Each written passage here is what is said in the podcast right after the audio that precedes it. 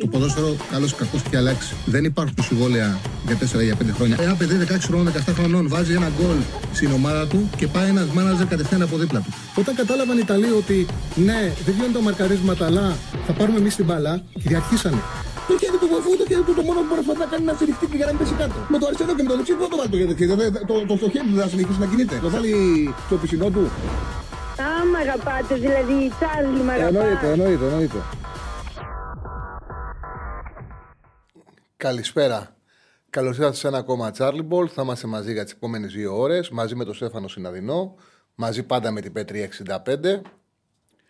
Έχουμε πάρα, πολλά να... Έχουμε πάρα πολλά να συζητήσουμε. Ολοκληρώθηκαν χτες οι μεταγραφές. Υπάρχει περιθώριο για κάποιες αποχωρήσεις, γιατί σε κάποια πρωταθλήματα ακόμα υπάρχει δικαίωμα μεταγραφών. Οπότε κάποιοι ποδοσφαιριστές που δεν υπολογίζονται ακόμα μπορούν να αποχωρήσουν. Σήμερα το νέο ήταν ότι ο Καμαρά υποβιβάστηκε. Νομίζω ότι θα προπονείται και μόνος του, τέλος πάντων. Ε, το, θα γίνει πάντως μια προσπάθεια, μήπως καταφέρουν να το δώσουν και χθες κάνανε μια προσπάθεια να το ανταλλάξουν. Στεφανέ μου, φτιάξε μου λίγο το chat να το βλέπω και να είναι πώ το λένε και σιγά σιγά έτσι να πάμε να δείξουμε καρτούλες και όλα αυτά που κάνουμε κάθε μέρα. Δυστυχώς στο κύπελο δεν είναι εύκολο να βρεθούν πολλά στατιστικά για να συζητήσουμε. Τέλος πάντων, έτσι και αλλιώς, έτσι αλλιώς, ε, η νίκη του Παναθηναϊκού χτες ήταν πάρα πολύ εύκολη. Νομίζω ότι γενικά ήταν μια σειρά που μπορεί να κρίθηκε στο τέλος. Μπορεί όλη αυτή η γκρίνια που υπάρχει από τον κόσμο του Παναθηναϊκού να δημιούργησε πολύ μεγάλη πίεση στην ομάδα. Ε, στην πραγματικότητα όμως, άμα δούμε τα δύο παιχνίδια, ο Παναθηναϊκός έπρεπε να έχει πάρει την πρόκληση με ένα σκορ 7 ή 8-2 και όχι 3-2 που τελικά ε, κρίθηκε με την κεφαλιά του Μλαντένοβιτς στο τέλος η πρόκριση. Ήταν μεγάλη διαφορά των δύο ομάδων και στα δύο παιχνίδια. Στο πρώτο μάτς ε, πλήρωσε μια επιπολαιότητα αμυντικά. Πλήρωσε κυρίως το γεγονός ότι ο Τερήμ χρησιμοποίησε πάρα πολλούς νέους ε, ποδοσφαιριστές μεσοαμυντικά και ήταν δύσκολο να ισορροπήσουν και να βρει η ομάδα αμυντική λειτουργία και φυσικά βέβαια πάνω απ' όλα τις πολλές ευκαιρίες που χάσε σε εκείνο το παιχνίδι ο Παναθναϊκό, οι παίκτες του, γιατί ευκαιρίες για να δημιουργήσει 4 γκολ είχε ε, ο Παναθναϊκό, αλλά δεν τα έκανε. Τώρα, νομίζω ότι δεν έχουμε να πούμε πολλά διαφορετικά πράγματα από αυτά που έλεγα όλη τη βδομάδα. Δηλαδή, δεν έχω, έχω πάντα στο μυαλό μου ότι οι εκπομπές δεν πρέπει να είναι αυτοτελές επεισόδια. Πρέπει να έχουν μια συνέχεια, όπως και η κρίση, η λογική και η άποψη. Δεν μπορεί δηλαδή κάποιος ο οποίος κάνει αυτή τη δουλειά να βγει κάτι, να πει κάτι τελείως διαφορετικό την ε, Πέμπτη μετά από ένα παιχνίδι από ό,τι έλεγε την Τετάρτη. Εγώ όλη την προηγούμενη εβδομάδα αυτό το οποίο έλεγα είναι ότι ο Τερήμ ήταν αναγκασμένος να χρησιμοποιήσει από νωρίς όσο γίνεται πιο γρήγορα ε, τους ε, παίκτες οι οποίοι αποκτηθήκαν και ο λόγος είναι ότι είναι μια ειδική συνεργασία, μια συνεργασία ειδικού σκοπού που έχει να κάνει για την κατάρτιση του πρωταθλήματος. Αυτή η συνεργασία έγινε γιατί η διοίκηση πίστεψε ότι με την ομάδα που είχε δημιουργήσει ο προκάτοχός του δεν μπορούσε ο Παναγιώ να πάρει το πρωτάθλημα. Δεν μπορούσαν να έρθουν σε σωστή επικοινωνία για να γίνουν οι μεταγραφές. Οπότε άλλαξαν προπονητή, πήραν τον Τερήμ που είναι ένας άνθρωπος ο οποίος η καριέρα του έχει πάρει πολλά πρωταθλήματα, γνωρίζει από πρωταθλητισμό, γνωρίζει να παίρνει τίτλους συμφώνησα να πάρει αυτή την ε, αποστολή και να ενισχυθεί η ομάδα του. Οπότε ε, ο, Τερίμ, ε, ο Τερίμ έχει σαν στόχο να έχει την ομάδα του σε καλή κατάσταση στα play-off. Τα play-off ξεκινάνε αρχές Μαρτίου. Αν έχανε χρόνο, δεν θα ήταν εύκολο να συμβεί κάτι τέτοιο. Είναι πράγματα τα οποία πλέον, όταν τα αποτελέσματα είναι θετικά, είναι πιο εύκολο κάποιος να τα δει ήρεμα. Αν για παράδειγμα, επειδή ποδόσφαιρο είναι και στο ποδόσφαιρο έχουμε δει ακραία αποτελέσματα, ακραία πράγματα. Αν για παράδειγμα. Ε, του κεφαλιά του Μλαντένοβιτς δεν έμπαινε γκολ. Χτύπαγε το δοκάρι. Πήγαινε στην παράταση. Γκολ ο Ατρόμ του δεν θα βάζε να παίζανε 15 παιχνίδια, με έτσι όπως ήταν ο Παναναναϊκό στημένο χτε. Και πήγαινε η διαδικασία στα πέναλ, είχαν ο Παναναναϊκό άλλες 4 ευκαιρίες, η μπάλα δεν έμπαινε μέσα. Πήγαινε η διαδικασία στα πέναλ και είχαν ο Παναναναϊκό. Θα τα βάζαν όλα όλοι με τον ε, Τερήμ ξανά σε, για έναν αποκλεισμό, ο οποίος ήταν ρε παιδί μου, θα ήταν στα όρια της ε, απίστευτης ποδοσφαιρικής αδικίας, δηλαδή και που λέμε κοιμήθηκε και ο, και ο Θεός. Συμβαίνουν αυτά στο ποδόσφαιρο. Δεν έγινε κάτι τέτοιο και τώρα πλέον όλοι μπορούν να δουν με μεγαλύτερη ηρεμία τα πράγματα. Και στην πραγματικότητα αυτό το οποίο έγινε φανερό χτες είναι ότι η ομάδα ευεργετήθηκε από την απόφαση του Τερήμ να βάλει γρήγορα τους νέους ποδοσφαιριστές. Γιατί κοιτάξτε να δείτε. Ο χρόνος που κερδίθηκε ήταν φανερός. Δηλαδή η διαφορά που είχε η τριάδα Νταμπρόσκι, Ακαϊντίν, ε, Ουγκό, επειδή είχαν παίξει παιχνίδια, αλλά και ο Μπακασέτας στη θέση 10, επειδή είχαν παίξει μαζί παιχνίδια, ήταν φανερή. Ο Παναθηναϊκός αμύθηκε πάρα πολύ καλά, έμεινε, σε, έμεινε στο χώρο της έντρας σε όλο το παιχνίδι, χωρίς να απειληθεί καθόλου. Θα μου πείτε, ήταν πολύ κακός ο Ατρόμητος. Ναι, ήταν πάρα πολύ κακός ο Ατρόμητος, αλλά κακός ήταν και στο λεωφόρο. Όμως στο λεωφόρο ο Παναθηναϊκός δεν μπορούσε να σταθεί σε ψηλά μέτρα. Είχε πάρα πολλούς χώρους πίσω του, έχανε την μπάλα, δεν είχε και, και ασφάλεια στην κατοχή του, έχανε την μπάλα και δεχόταν αντιπιθέσεις. Τώρα ο Παναθηναϊκός όλο το παιχνίδι τον είδαμε να στέκεται στο χώρο της έντρας με πολύ μεγάλη ασφάλεια, να μην δέχεται ούτε μισή φάση. Τα 6 γκολ του αγώνα. Ε, πόσα ήταν, σε φανιστά χαστήλη 0-11, νομίζω εγώ για τον το και φάση. Ε, σου έχω δείξει και την κάρτα για τον κόσμο. Κάτσε να δω το, το μήνυμα που σου το έστειλα. Ήταν πάντως τα 6 γκολ του αγώνα, ήταν πάρα πολύ χαμηλά για τον ε, Ατρόμητο. Δηλαδή δεν είχε στην πραγματικότητα ε, φάση ο Ατρόμητος καθόλου. Ήταν 0-16-1-10 και το 0-16 στατιστικό λάθο πρέπει να είναι. Εγώ δεν θυμάμαι καμία, κάποια ευκαιρία του Ατρόμητου για να κάνει 0-16. Ε, 0-11 λέει ο φίλος. Εντάξει, όλα αυτά είναι, είναι ανάλογα από πού τα παίρνεις. Τώρα η όπτα δεν τη βγάζει για το ελληνικό κύπελο. Οπότε ψάξα να βρω άλλη εταιρεία. Αυτή που έχουμε στο Ματσουμάνι πήρα. Λοιπόν, τέλος πάντων δεν είναι, αυτό το, δεν είναι αυτό το ζητούμενο. Έτσι αλλιώς η εικόνα του παιχνιδιού από μόνη τους. Η εικόνα του παιχνιδιού από μόνη τους ε, φωνάζει, έλεγε το τι έχει συμβεί και του ξαναλέω ότι αποδείχτηκε ότι ήταν πάρα πολύ σημαντικό το ότι ο Τερήμ κατευθείαν τους έβαλε τους παίκτες να παίξουν. Γιατί με αυτόν τον τρόπο κερδίζει χρόνο. Δεν έχει χρόνο ο Τερήμ. Δεν είναι μια διαδικασία παιχνιδιών να έχει ακόμα 25-30 παιχνίδια και ούτε είναι μια δουλειά σε εξέλιξη ώστε. Γιατί τι συμβαίνει πολλές φορές. Το ορθό ποδοσφαιρικά είναι, για να μην παρεξηγηθώ. Το ορθό ποδοσφαιρικά είναι όταν σε μια ομάδα η οποία είναι μια δουλειά προπονητής σε εξέλιξη, ο νέος παίκτης να μπαίνει και να απορροφάται σιγά σιγά. Αυτό είναι το σωστό. Γιατί όταν δεν το κάνει αυτό, είναι σαν να υποτιμά τη δουλειά του. Εδώ όμως έχουμε μια τελείως διαφορετική πραγματικότητα. Εδώ έχουμε ένα προπονητή που του προσλάβανε και του λένε Κάνε ομάδα για να πάμε στα playoff να πάρουμε το πρωτάθλημα. Αυτό έχει συμβεί στην προκειμένη περίπτωση. Οπότε πήρανε μεταγραφές με το πανέλαβε ο Τερήμ και προσπαθεί να φέρει ε, σε συνεργασία με τους παίκτες του και το τεχνικό του team το δικό του ποδόσφαιρο και να μάθει και τους καινούριους παίκτες να τους κάνει όλους ένα σύνολο για να μπορέσουν να λειτουργήσουν και να κρατήσουν το πρωτάθλημα. Οπότε έπρεπε να κερδιθεί, έπρεπε να κερδιθεί χρόνος. Ασφαλώς ο Τερήμ το είπε στη συνέντευξη τύπου ότι έγινε μια, έτσι, ένα, μια συνομιλία με τους ποδοσφαιριστές την, ε, την Τρίτη. Μια συνομιλία που είχε σαν αποτέλεσμα η αλλαγή που υπήρξε ήταν η εξής. Υπήρχε μεγαλύτερη ηρεμία στην κατοχή μπάλας. Δηλαδή, δεν πηγαίνανε τόσο βιαστικά στις επιθέσεις. Ε, αν υπήρχε κάτι το οποίο παρέπεμπε στην παλιά εποχή, γιατί ο σχηματισμό, ο τρόπος που λειτουργεί ο Παναθηναϊκός είναι τελείως διαφορετικός. Καταρχάς δεν κάνει τριάδα με τον μπακ, κάνει τριάδα με τον χαφ. Και οι δύο μπακ παραμένουν ψηλά. Και γι' αυτό το λόγο βλέπαμε συνέχεια συνεργασίες από τα πλάγια και να γεμίζει η αντίπαλη περιοχή. Ο Μπακασέτας κινείται πολύ κοντά στον επιθετικό. Δεν είναι όπως κινούταν ο Μπερνάρ επί Γιωβάνοβιτς. Υπήρξε ένα διαφορετική στόπερ, διαφορετικός σωματοφύλακας, διαφορετικός το δεκάρι, διαφορετική έτσι, τακτική χρησιμοποίηση των παιχτών. Όταν είσαι σε επίθεση, υπήρχε ένα κενό, ένα κοινό, συγγνώμη, στο ότι δεν υπήρχε μια ανάγκη στο να βγουν άμεσα πολλές επιθέσεις. Δηλαδή δεν υπήρχε μια προστασία της κατοχής μπάλας, όπου αυτό παρέπεμπε στον Παναθηναϊκό του Γιωβάνοβιτς και έμοιαζε σαν ένα παζλ που ε, σαν να ενώνονται κάπως τα δύο ποδόσφαιρα, σαν να είναι πιο εύκολο για τους παίκτες με αυτή τη λογική, δηλαδή να ακολουθούν τη φιλοσοφία του Τερήμ, αλλά να προστατεύουν λίγο παραπάνω την κατοχή τους και να μην βιάζονται να κάνουν επιθέσεις, σαν να τους ταιριάζει περισσότερο και οδήγησε μεγαλύτερη ασφάλεια γιατί χάνονταν η μπάλα απέναντι σε έναν αδύναμο αντίπαλο ε, στη νίκη. Δεν νομίζω ότι έχουμε να πούμε πολλά πράγματα για αυτό το παιχνίδι περισσότερα, γιατί ο Ατρόμητος ήταν πολύ χαμηλό επίπεδο. Αυτή είναι η αλήθεια. Ε, μια ομάδα που είχε κάνει 13 παιχνίδια τη σερή ε, είναι σε φανερή πτώση. Εγώ το είχα πει και τις προηγούμενες μέρες ότι ο Τόμιτο είναι κακός.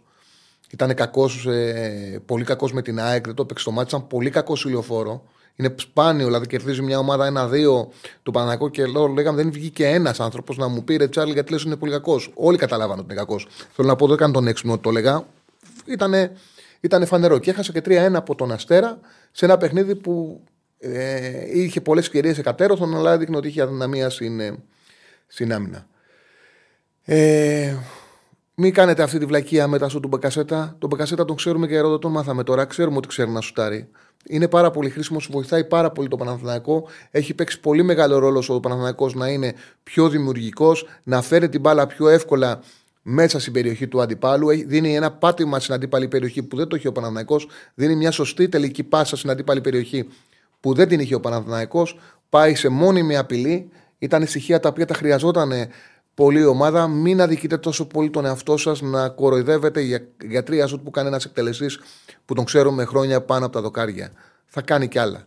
Θα βάλει και γκολ. Είναι ξεκάθαρο ότι θα βοηθήσει τον Παναναναϊκό σε τελικά νούμερα. Ο Μπακασέτας είναι μια μεταγραφή που έλειπε πάρα πολύ από την ομάδα. Λοιπόν, εχθές ολοκληρώθηκαν ένα σχολείο για Γερεμέγεφ επιτέλους ένας παίκτης που δεν κλείνει τα μάτια και πυροβολεί. Λέγα τον γκολ που πέτυχε ε, και ήταν offside, ήταν λίγο πιο μπροστά. Και είχε άλλη μια εκτέλεση που έκανε την επέμβαση. Ο πάντως ο Τζουτούντα πήγε. Ο Γερεμέγεφ δεν είναι μόνο η εκτέλεση του. Ξέρουμε ότι έχει πολύ καλή εκτέλεση. Ο Γερεμέγεφ έχει ένα σπάνιο συνδυασμό.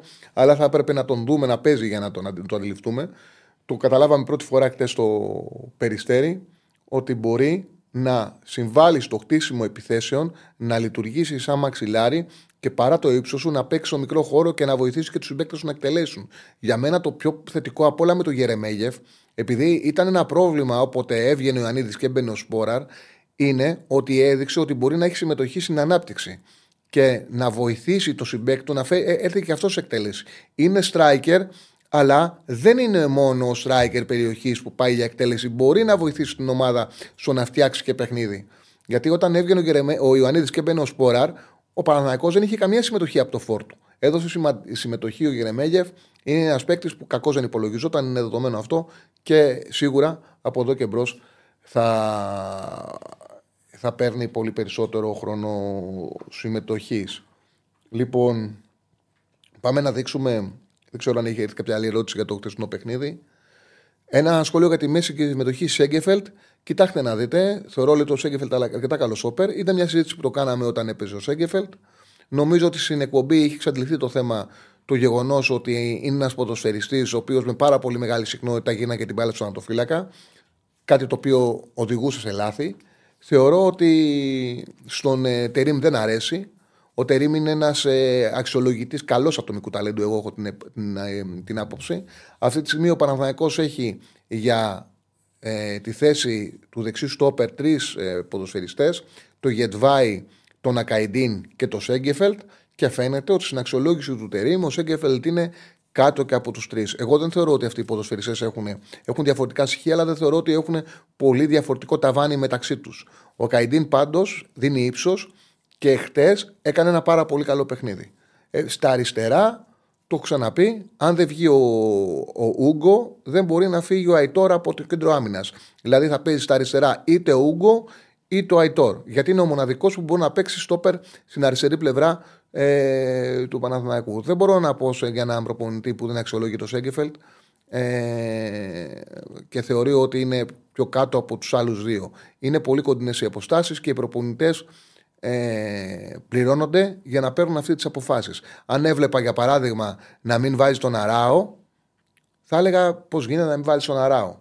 Αν έβλεπα να δικείται τόσο πολύ ένας παίκτης που έχει προσόντα, θα το έλεγα. Δεν βλέπω κάτι τέτοιο. Εγώ βλέπω παίκτες που είναι κοντά ο ένας τον άλλον, με τον Εσέγκεφελτ να έχει αδυναμίες και ο Καϊντίν έχει κάποιες αδυναμίες και ο Γετβάη και κάνει να αξιολόγηση το προπονητής. Ναι, ο Αράο λέει είναι στο Περάρα. Ο Αράο είναι στο Περάρα, δεν το συζητάμε και εξάρι παίζει πολύ καλά και θα βοηθεί. Και ένα πάρα πολύ σημαντικό για τον Παναναναϊκό, για μένα το πιο σημαντικό από όλα για τον Παναναναϊκό χτες, ήταν η παρουσία του Πέρεθ για τον εξής λόγο. Ότι ο, το παιχνίδι του Τερήμ δεν θέλει οχτάρι, παίζει διαφορετικά ο Τερήμ με τον Γιωβάνοβιτς. Δηλαδή δεν στηρίζεται τόσο πολύ στη δημιουργία από χαμηλά. Ο Τερήμ θέλει οι παίκτες που παίζουν σε τελευταία γραμμή άμυνας να μπορούν να μένουν ψηλά, να κάνει ο Χαφ τριάδα με τους δύο κεντρικούς Χαφ και να μπορούν επί στον άξονα να πηγαίνουν να κλέβουν την μπάλα άμεσα. Θέλει σκληρά στο χάφι. Γι' αυτό, όπω βλέπετε, δεν βάζει παίκτες τύπου Βιλένα στην θέση 8. Δεν ε, έχει μείνει πολύ πίσω ο Βιλένα και Γι' αυτό το λόγο ότι όσες φορές κοιτάζαμε δεκάδα, θα σας έλεγα ότι ο Βιλένα δεν πρόκειται να παίξει τα παιχνίδια στο 8. Δεν υπήρχε περίπτωση ο Τερήμ να κάνει τέτοιο λάθος. Είναι καλός αξιολογητής σε αυτά τα πράγματα και είναι και έτσι στο ποδόσφαιρό του. Οπότε, επειδή δεν είχε λύσει από τη στιγμή που δεν αποκτήθηκε ο Μαξίμοβιτς, οι παίκτες που μπορούσαν να βγάλουν σκληράδα στο δίδυμο, ποιοι είναι; Είναι ο Τσέριν, ο Αράο, ο Πέρες και ο Κότσιρας που τον έκανε χάφο Τερήμ που μπορεί να παίξει στο κέντρο, αλλά όχι πάντα γιατί όταν δεν παίζει ο Βεγανίδης πρέπει να παίζει δεξιά. Και ο Ζέκα τα λίγα λεπτά που μπορεί να παίξει. Ήταν υποχρεωτικό δηλαδή, είναι υποχρεωτικό για να λειτουργήσει αυτό το πράγμα να μπορέσει ο Πέρεθ να προσφέρει, ώστε να υπάρχουν τρεις παίχτε ικανοί για 90 λεπτό, Πέρεθ, Τσέριν, Αράο, για να παίξουν στο δίδυμο του άξονα. Και να μπορεί κιόλας και ο Αράο να παίξει και στο πέρα όταν χρειάζεται, να υπάρχει το δίδυμο Πέρεθ ε, Τσέριν και ο Κότσιρας τρίτος. Είναι, το ξαναλέω, πολύ καλό για τον Παναθηναϊκό το ότι πήγε καλά χθε ο Πέρεθ. Πάμε να δείξουμε τις μεταγραφές. Έχεις βάλει το Πολ. Έχεις βάλει το Πολ. Πώς έχει ξεκινήσει και να δείξουμε εμείς μεταγραφές, να συνεχίσει να ψηφίζει ο κόσμος. 51% Παναθηναϊκός, 23% ΑΕΚ, 16% Ολυμπιακός, 10% ΠΑΟΚ. Λοιπόν, μην με ρωτάτε για τα πέναλτι, παιδιά. Δεν είμαι άνθρωπος ο οποίος θα ξεσηκώσω θύλα διαμαρτυρίας και θα κάτσω να σταθώ για πέναλτι που δεν δόθηκε σε τραβήγματα στην περιοχή. Ναι, θα μπορούσε να τα δώσει, θα μπορούσε να μην τα δώσει. Εγώ πάντα στα παιχνίδια δεν είμαι με αυτούς που διαμαρτύρονται. Ε, θεωρώ ότι το παιχνίδι πρέπει να το βλέπουμε, να βλέπουμε τους ποδοσφαιριστές, να βλέπουμε τον αγώνα. Αν υπάρχει μια ακρότητα, θα την πω. Όπως το ΑΕΚ Ολυμπιακός, στο Ολυμπιακός ΑΕΚ υπήρξε από το 2-1, υπήρξε, ε, υπήρξε αδικία σε δύο φάσεις πάρα πολύ σημαντικές. Εκεί ναι, δεν μπορώ να πω ότι ε, δεν ήταν υπερβολικό που ακυρώθηκε, δεν αλλάζει που ακυρώθηκε το κόλ του Μασούρα ή δεν ήταν λάθος που δεν δόθηκε το πέναλτι που έκανε ο Κάλεν.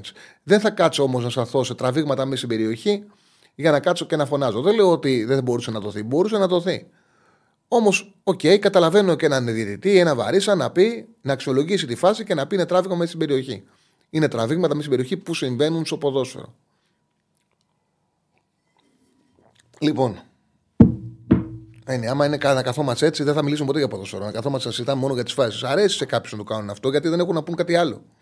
Όταν ακούτε, βλέπετε, ακούτε εκπομπές, βλέπετε ανθρώπους όπου κάθονται και ασχολούνται μόνο με την αμφισβητούμενη φάση, πρέπει να καταλάβετε, ναι, το κάνουν γιατί δεν έχουν να μιλήσουν για κάτι άλλο. Αυτό ξέρουν, αυτό το βλέπουν όλοι, αυτό μπορούν να αξιολογήσουν και αυτό συζητάνε. Όταν έχεις να μιλήσεις για άλλα πράγματα, έχεις να μιλήσεις για μπάλα, τι θέλετε να μιλήσουμε, για το τράβημα του Γερεμέγεφ, στο Γερεμέγεφ. Λοιπόν, πάμε να δείξουμε τις μεταγραφές και να τις σχολιάσουμε.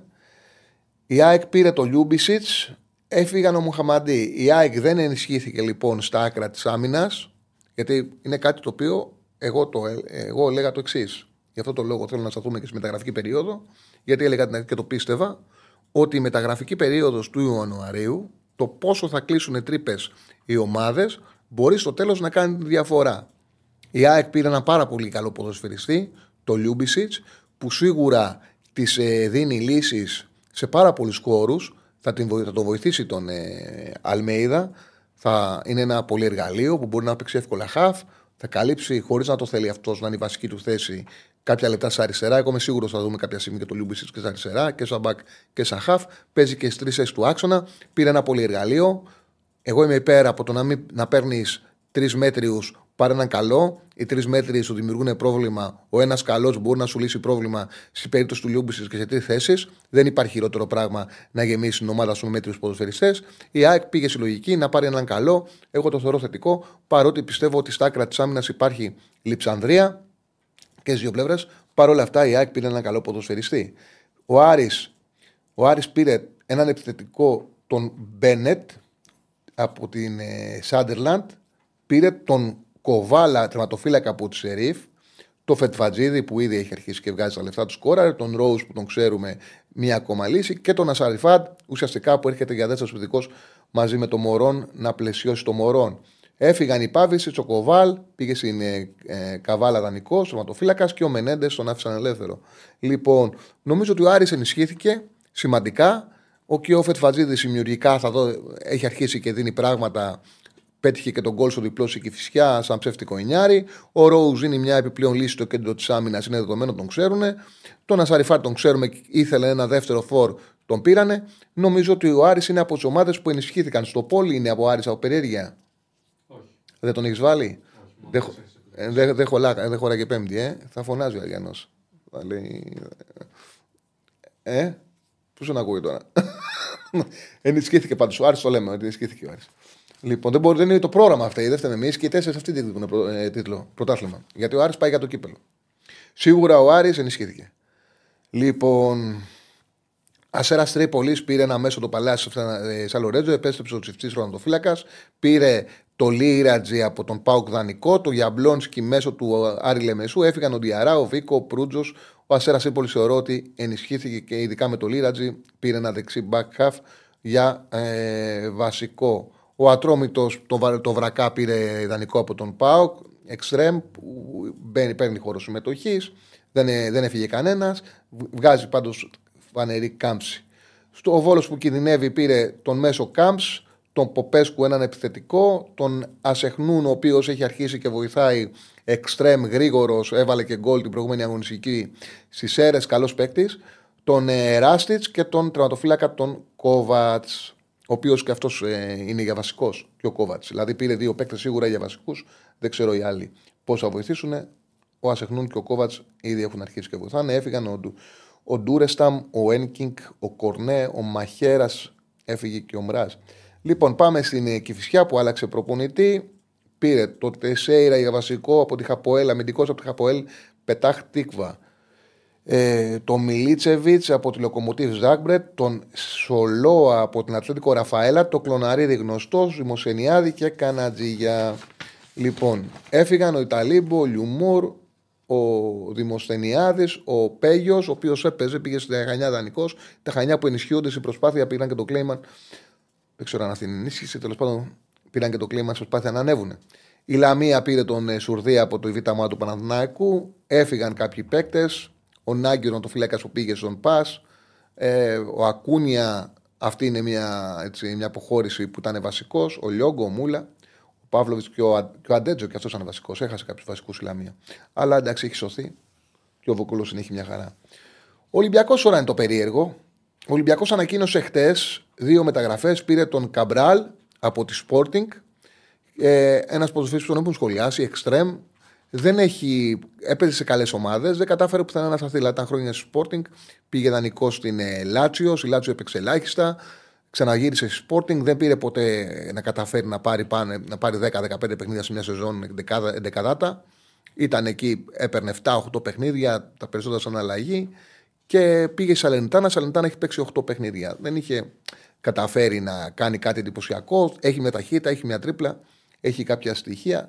Θα τα κάνω αύριο, άμα προλάβω να δείξουμε και το πίνακά τους σε 90 λεπτά. Σήμερα κάναμε, ε, σήμερα κάναμε τον νότο που χρωστάγαμε. Και πήρε επίσης και τον Βέζο, κεντρικός αμυντικός, γνωστός, είναι ξεκάθαρα αυτό που έψαχνε και δεν κατάφερε να τελικά να αποκτήσει τον Αργεντίνο που ήθελαν τον Ερνάντε. Δεν κατάφερε να κλείσει τη μεταγραφή παρότι φαινόταν ότι είναι πάρα πολύ κοντά. Έψαχνε έναν παί- ποδοσφαιριστή, έναν αμυντικό να κάνει δίδυμο με τον Καρμό. Που σας έλεγα ότι ο Καρμό είναι ο αριστεροπόδαρος ο, ο Στόπερ με τη μεγάλη πάσα, με το ύψος. Θέλει έναν σκληρό ποδοσφαιριστή ο οποίος θα παίξει με ένταση, θα πιέσει, θα πρεσάρει, θα μαρκάρει πιο κοντό. Ο Βέζο είναι ένα 82, είναι έμπειρος. Έχει παίξει χρόνια στην πρώτη κατηγορία της Ισπανίας. Έχει στοιχεία, δεν μπορώ να πω. Είναι πολύ καλού αμυντικού από αυτούς που έχει ο Ολυμπιακός και νομίζω ότι είναι μια αξιόπιστη λύση. Δεν ξέρω το επίπεδο που μπορεί να ανεβάσει στην άμυνα, αλλά είναι μια λύση με βιογραφικό. Εντάξει, αλλά τα τελευταία δύο χρόνια παίζει στην, ε, παίζει στην Β, έπαιζε στη Β Ισπανίας. Ήθελε πάντως, αυτή ήταν η λογική, να πάρει να έχει έναν ψηλό στόπερ με πάσα και ένα κοντό στόπερ να μαρκάρει καλά στο έδαφος και να πηγαίνει πιο επιθετικά στο μαρκάρισμα για να τους ε, δέσει. Εμένα η απορία μου είναι γιατί ο Ολυμπιακός πήρε τους εξής. Πήρε τον Άμπι, αμυντικό από τη Ρέντινγκ, τρίτη κατηγορία τώρα Αγγλίας που υποβιβάζεται. Και ε, όχι και όπως είδα και τα νούμερα του, όχι στους πολύ καλούς. Τέτοιες μεταγραφές κάνανε οι άλλοι, δεν έκανε ο Ολυμπιακός. Αυτή είναι η αλήθεια. Το καρμό δανεικό από την Πόρτο, τον Όρτα από την Πράγκα που είναι ξεκάθαρο το τι θα δώσει. Ο Όρτα από την Πράγκα, τότε το πρώτο παιχνίδι. Ωραίος παίκτης κοντολαρισμένος, να πάρει την πρώτη, τη δεύτερη πάσα, να τη μοιράσει δεξιά-αριστερά. Πολύ παιχνίδι, δηλαδή πολλές επαφές με την μπάλα σε κάθε παιχνίδι, πολλές εύστοχες μεταβιβάσεις. Όχι όμως τελικές προσπάθειες, όχι assist, όχι ε, πάσες κοντά στην περιοχή. Δηλαδή είναι ένας ε, playmaker από χαμηλά. Ε, Όμως δίνει συγκεκριμένα πράγματα στο παιχνίδι της ομάδας του και συνεργασίες βοηθάει. Τον Τσικίνιο από την ε, Μπενφίκα που έχει προοπτική να παίξει μπροστά από τους δύο κεντρικούς χαφ. Νομίζω βέβαια δεν είναι καλύτερο στο Φορτούνη για να παίξει θέση 10. Δεν, δεν είναι καλύτερο στον Χόρτα για να παίξει θέση 8. Ok, okay, θα δούμε πώς θα τους ε, φτιάξει ο, πώς θα τους φτιάξει ο Καρβαλιάλ. Σίγουρα είναι κάτι στον Κεραίρο. Ο Ναβάρο για την κορφή της επίθεσης που τον έχουμε δει. Τον Μάρτινς που σιγά σιγά αρχίζει να ανεβαίνει, δεν έχει βρει τον καλό του εαυτό. Δεν είναι ο παίκτης που τον είχαμε δει στα παιχνίδια του Ολυμπιακού με τη Sporting ε, την εποχή του Χάση που ε, ήταν μια μηχανή πάνω κάτω πάνω κάτω. Δεν έχει ακόμα αποκτήσει ουσία. Όμως σιγά σιγά ανεβαίνει και έχει στοιχεία σαν παίκτης. Πήρε το Καμπράλ και τον Βέζο. Ο Ολυμπιακός έκανε μαζί με τον ε, Μπότι έκανε μία, δύο, τερματοφλέκα εντάξει, δύο, τρεις, τέσσερις, πέντε, έξι, εφτά, οχτώ, εννιά μεταγραφές. Βγάλτε τον πότη. Έκανε οχτώ μεταγραφές. Ο Ολυμπιακός το πιο πιθανό είναι, κυπέλο δεν έχει. Το πιο πιθανό είναι τη διάκριση να τη διεκδικήσει στο conference. Στην Ευρώπη τρεις αλλαγές μπορεί να κάνει. Πραγματικά δεν μπορώ να καταλάβω τη λογική που ο Ολυμπιακός πήγε σε τόσες πολλές ε, μεταγραφές. Δεν ξέρω τι να σου πω για τον Άγγλο από τη Ρόντινγκ που λέει ακούγονται καλά λόγια. Εγώ τα νούμερα που είδα δεν τον έχω δει το παίχτη. Είναι ποδοσφαιριστής που, πήγε, που πήγε στη Γάμα Αγγλίας. Η ομάδα του υποβιβάζονταν και αυτός δεν ήταν από τους καλούς από τα νούμερα που είδα. Από τα νούμερα. Αν δεν έχω εικόνα με ασφάλεια δεν μιλάω. Αν δεν έχω εικόνα με ασφάλεια δεν μιλάω. Θα δούμε και θα τον κρίνουμε. Εγώ αυτά που είδα δεν ήταν ε, ε, για να πάει στον Ολυμπιακό. Τέλος πάντων. Του ξαναλέω. Με ασφάλεια θα τον κρίνουμε άμα τον δούμε. Δεν μπορώ να πω με βεβαιότητα πράγματα για παίκτη το οποίο με τα μάτια μου δεν έχω παρακολουθήσει από τα νούμερα που βλέπω και από το που έπαιζε. Και μπορεί κάποιος να αξιολόγησε στοιχεία και να αποδειχτεί ότι είχε δίκιο. Λοιπόν, ε, έφυγε ο Βρουσάη, πήγε στη Ριώα Βεδανικό, έφυγε ο, Ρέ, ο Φρέιρε, ε, ο Ανδρούτσος, ο Σολμπάκεν και ο Σκάρπα και επίσης δεν υπολογίζεται πλέον ο Μαντί Καμαρά και γίνονται και προσπάθειες, δεν υπολογίζεται το Μπιέλ, από ό,τι καταλαβαίνω. Ε, γίνονται προσπάθειες και για τους δύο πώ μπορέσουν να τους βρουν ομάδα από τώρα. Γιατί κάποιες αγορές έχουν κάποια τα θέματα είναι ακόμα ανοιχτά. Ο Όφη. Στον Όφη ήρθε ο Μπρεσάν, αμυντικός, ο Μπακού επιθετικός από τη Λέγκια, ο Ισέκα την Μπάνσλεϊ. Και έφυγε ο Πασαλίδης που πήγε σε Λινιτάνα και ο Ντίκο. Δηλαδή ουσιαστικά ήρθε ο Μπακού για να αντικαταστήσει τον Ντίκο και ο Μπρεσάν για να αντικαταστήσει τον Πασαλίδη Όφη που παίζει ένα ποδόσφαιρο το οποίο δεν το γνωρίζει. Δεν είναι εύκολο αυτό το ποδόσφαιρο να, να αποδώσει αν δεν έχεις κάνει μαζί του προετοιμασία, ειδικά όταν έχεις εκπαιδευτεί για το εντελώς αντίθετο ποδόσφαιρο του Νταμπράουσκας. Και είναι μια ομάδα που μοιάζει πολύ ανοργάνωτη, σαν να παίζει ρασιτεχνικά στο γήπεδο. Λογικά δεν προλαβαίνει να πέσει. Λογικά δεν προλαβαίνει να πέσει. Αν ήταν λίγο καλύτερα στα Γιάννηνα και Κισιά, δεν αποκλείω να έμπλεκει άσχημα, χωρίς να θεωρώ εξασφαλισμένο ότι δεν θα μπλέξει. Με τον Νταμπράουσκα θα έχει αυτή τη στιγμή 4-5 βαθμούς παραπάνω, θα έχει σωθεί εύκολα και ας κοιτάγαν το καλοκαίρι να βρουν κάτι άλλο από τη στιγμή που δεν τους έκανε αυτή η προσέγγιση. Ο Παναθηναϊκός τα ξέρετε, τα έχουμε συζητήσει πάρα πολλές φορές. Ο Ούγκο, Δραγκόφσκι, Μπακασέτα, Σαϊκαϊντίν, Λιμνιός. Στην πραγματικότητα μιλάμε για δύο στο έναν φύλακα και τον Μπακασέτα και ο Λιμνιός που ήρθε για ένα επιπλέον εξτρέμ με προοπτική να είναι έτοιμος ο καλοκαίρις η προετοιμασία την επόμενη χρονιά να κάνει μια καλή σεζόν. Αυτή είναι η προκύπτικη του Λιμνιού γιατί ήταν καιρό έξω και αυτό φαίνεται. Λοιπόν, έφυγε ο Τσοκάι, ο Κλαντς Σκάισλερ. Οι δύο παίκτες που δεν είχαν και πολλή συμμετοχή δεν είχαν βγει. Πανετολικός πήρε τον μέσο τον Μπάμπακ, τον Λομονάκο επιθετικό από τη Γοδόη, τον Ντόμπιτζ αμυντικό, τον Τσάβες, τον Ανατοφύλακα. Το ματοφύλακα είναι σημαντικό να τους βγει γιατί ο Καπίνο δεν κάνει πολύ καλή χρονιά. Έχει κάποια μάτς που στέκεται, έχει κάποια μάτς που είναι πολύ εύκολο να φάει γκολ. Για παράδειγμα, με τη Λαμία, ε, ο Πανετολικός είχε ευκαιρίες για να το πάρει 3-1 και του κάνουν ένα σούτ εύκολο δεξιά και εκεί που πέφτει το φύλακα και την πιάνει και του φύγει μπάλα μέσα τα χέρια. Δηλαδή με ένα καλό το φύλακα, τουλάχιστον δεν θα είχε χάσει το μάτσο. Ο Γκατερόλ, απλά υπήρχαν χειρότεροι και δεν ε, φαινόταν. Ο Γκατερόλ, ο Νατοφλέκα, πραγματικό έφυγε από τον Πανετολικό. Πάμε στο Πανσεραϊκό που πήρε το διαμαντί από την Κραϊόβα, τον Πετακόρ επιθετικό από την Κλούζ, ο οποίος έχει μπει και βοηθάει και προσφέρει ήδη, και τον Ουάρντα, Μπεντακόρ Ουάρντα και Διαμαντής βοηθάνε ήδη. Δηλαδή είναι μεταγραφές οι οποίες ε, έχουν μπει ήδη στην εξίσωση, ειδικά ο Μπεντακόρ και ο Ουάρντα κάνουν τη διαφορά και έβγαλαν, επειδή ήρθαν και νωρίς, έβγαλαν τον Πασαρακό από τις ομάδες που κινδυνεύουν. Ήταν ουσιαστικές ε, μεταγραφές. Εγώ απλά ήμουν Παύλο Γκαρσία, θα τους έλεγα στο, στον Πάουκ στους παίκτες, ρε παιδιά, ρε παιδιά, είμαι ο Παύλο Γκαρσία. Είμαι για τον Πάουκ και για εσά. Είμαι είδαλμα. Δεν μπορείτε να μου βάζετε όποτε με βρίσκετε 5 και 4 και 5 γκολ. Εντάξει, δεν σκίζεται κιόλας ο Μασαράκος με τον Πάουκ. Μην μου φορτώνετε, μην μου βάζετε. Μην μου κάνετε τα ρεκόρ απέναντί μου. Του έχουν βάλει 25 γκολ, εγώ το λυπάμαι. Α ε, βάλουν γκολ τι άλλε ομάδε. Βάλτε μου μια φορά και δύο. Κερδίσε με 2-0, σταματήστε. Τι είναι αυτό το πράγμα. Εγώ το λυπάμαι. Σε κάθε παιχνίδι, Πάουκ Πανσεραϊκός μετράει γκολ. Τον έχουν εξευτελίσει. Τον έχουν εξευτελίσει τον Κρασία. Πράγμα που Κρασία είναι. Του βάζετε πέντε γκολ σε κάθε παιχνίδι. Και καθόμαστε και βλέπουμε τι ωραίες ενέργειες κάνει ο Κωνσταντέγια. Κάνεις σε άλλον. Στον Γκαρσία σε κάθε παιχνίδι και λείπει. Δεν ξέρω. Εγώ απορώ πόσο κάνω αυτός ο Πάοκ. Απορώ και εγώ αν ήμουν Γκαρσία θα τους έλεγα: Όπα, παιδιά, σταματήστε. Τι είναι αυτό; Και από τον Πάοκ μέσα έπρεπε να κάνουν ε, μπάστα. Του έχουν βάλει, του βάζουν για πέντε γκολ του βάζουν. Λοιπόν, Πάοκ. Ήρθε ο Ότο, αυτός η μεταγραφή και ο Κουλιάτα. Επέστρεψε ο Κουλιάτα δηλαδή, τον έχουμε. Δεν, είχε, δεν είναι υπέρ για τον ε, Πάοκ. Έφυγε ο Λίρατζη, ένα δανεικός. Ο Σουάρας πήγε και αυτός ο δανεικός είναι φαρμαλικά. Και ο Βράκας. Ο Λίρατζη είναι μια προπτική που μακάρι να παίξει το παιδί στον ε, Αστέρα καλά και να γυρίσει να υπολογίζεται στον Πάουκ. Και ο Πας Γιάννενα που κάνει μια ίσατη προσπάθεια να σωθεί. Πήρε έναν οδοφύλακα όχι ψηλό επίπεδου, αλλά τουλάχιστον καλύτερο από αυτούς που έχει, τον ε, Νάγκη. Πήρε ένα αμυντικό τον Τούτο από την Μπόχουμ, δεν ξέρω, μακάρι να δέσει με τον Νεραμούσπε και να κάνουν τελευταία προσπάθεια το Ροζάλη στα Δημήτρη, το Μποτζίν και τη Σάρλοτ και τον Ντεμίρ.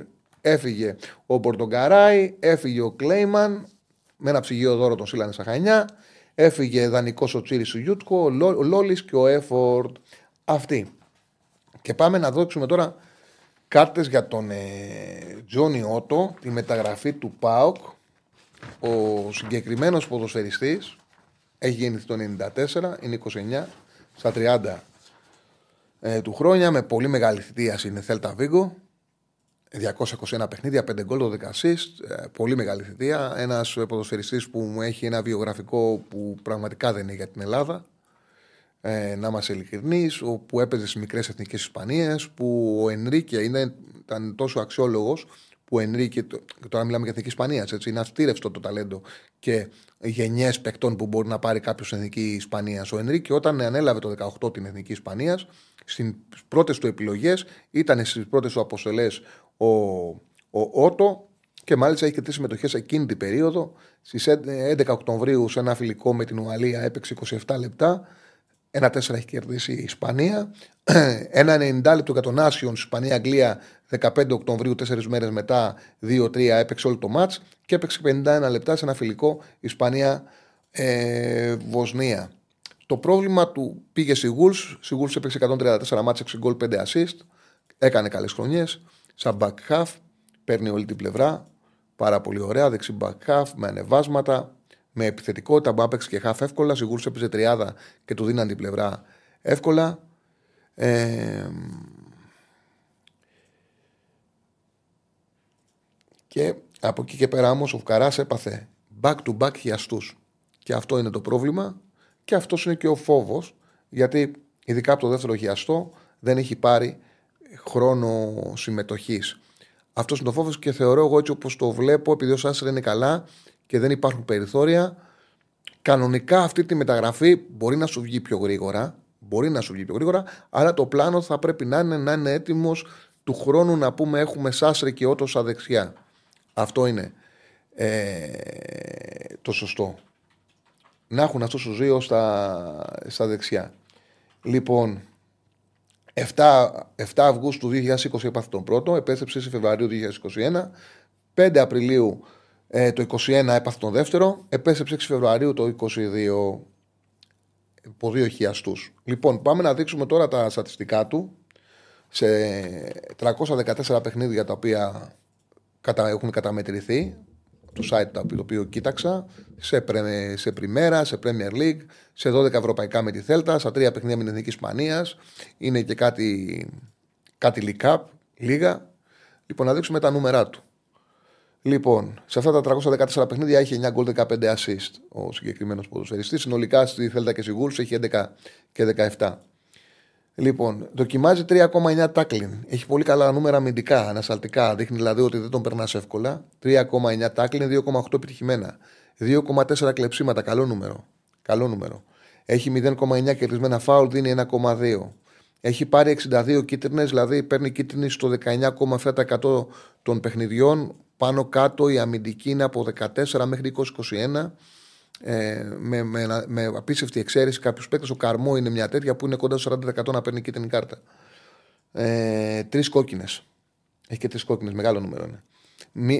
1,7 κοψίματα σε χαμηλά μέτρα. 0,5 εκτελέσεις.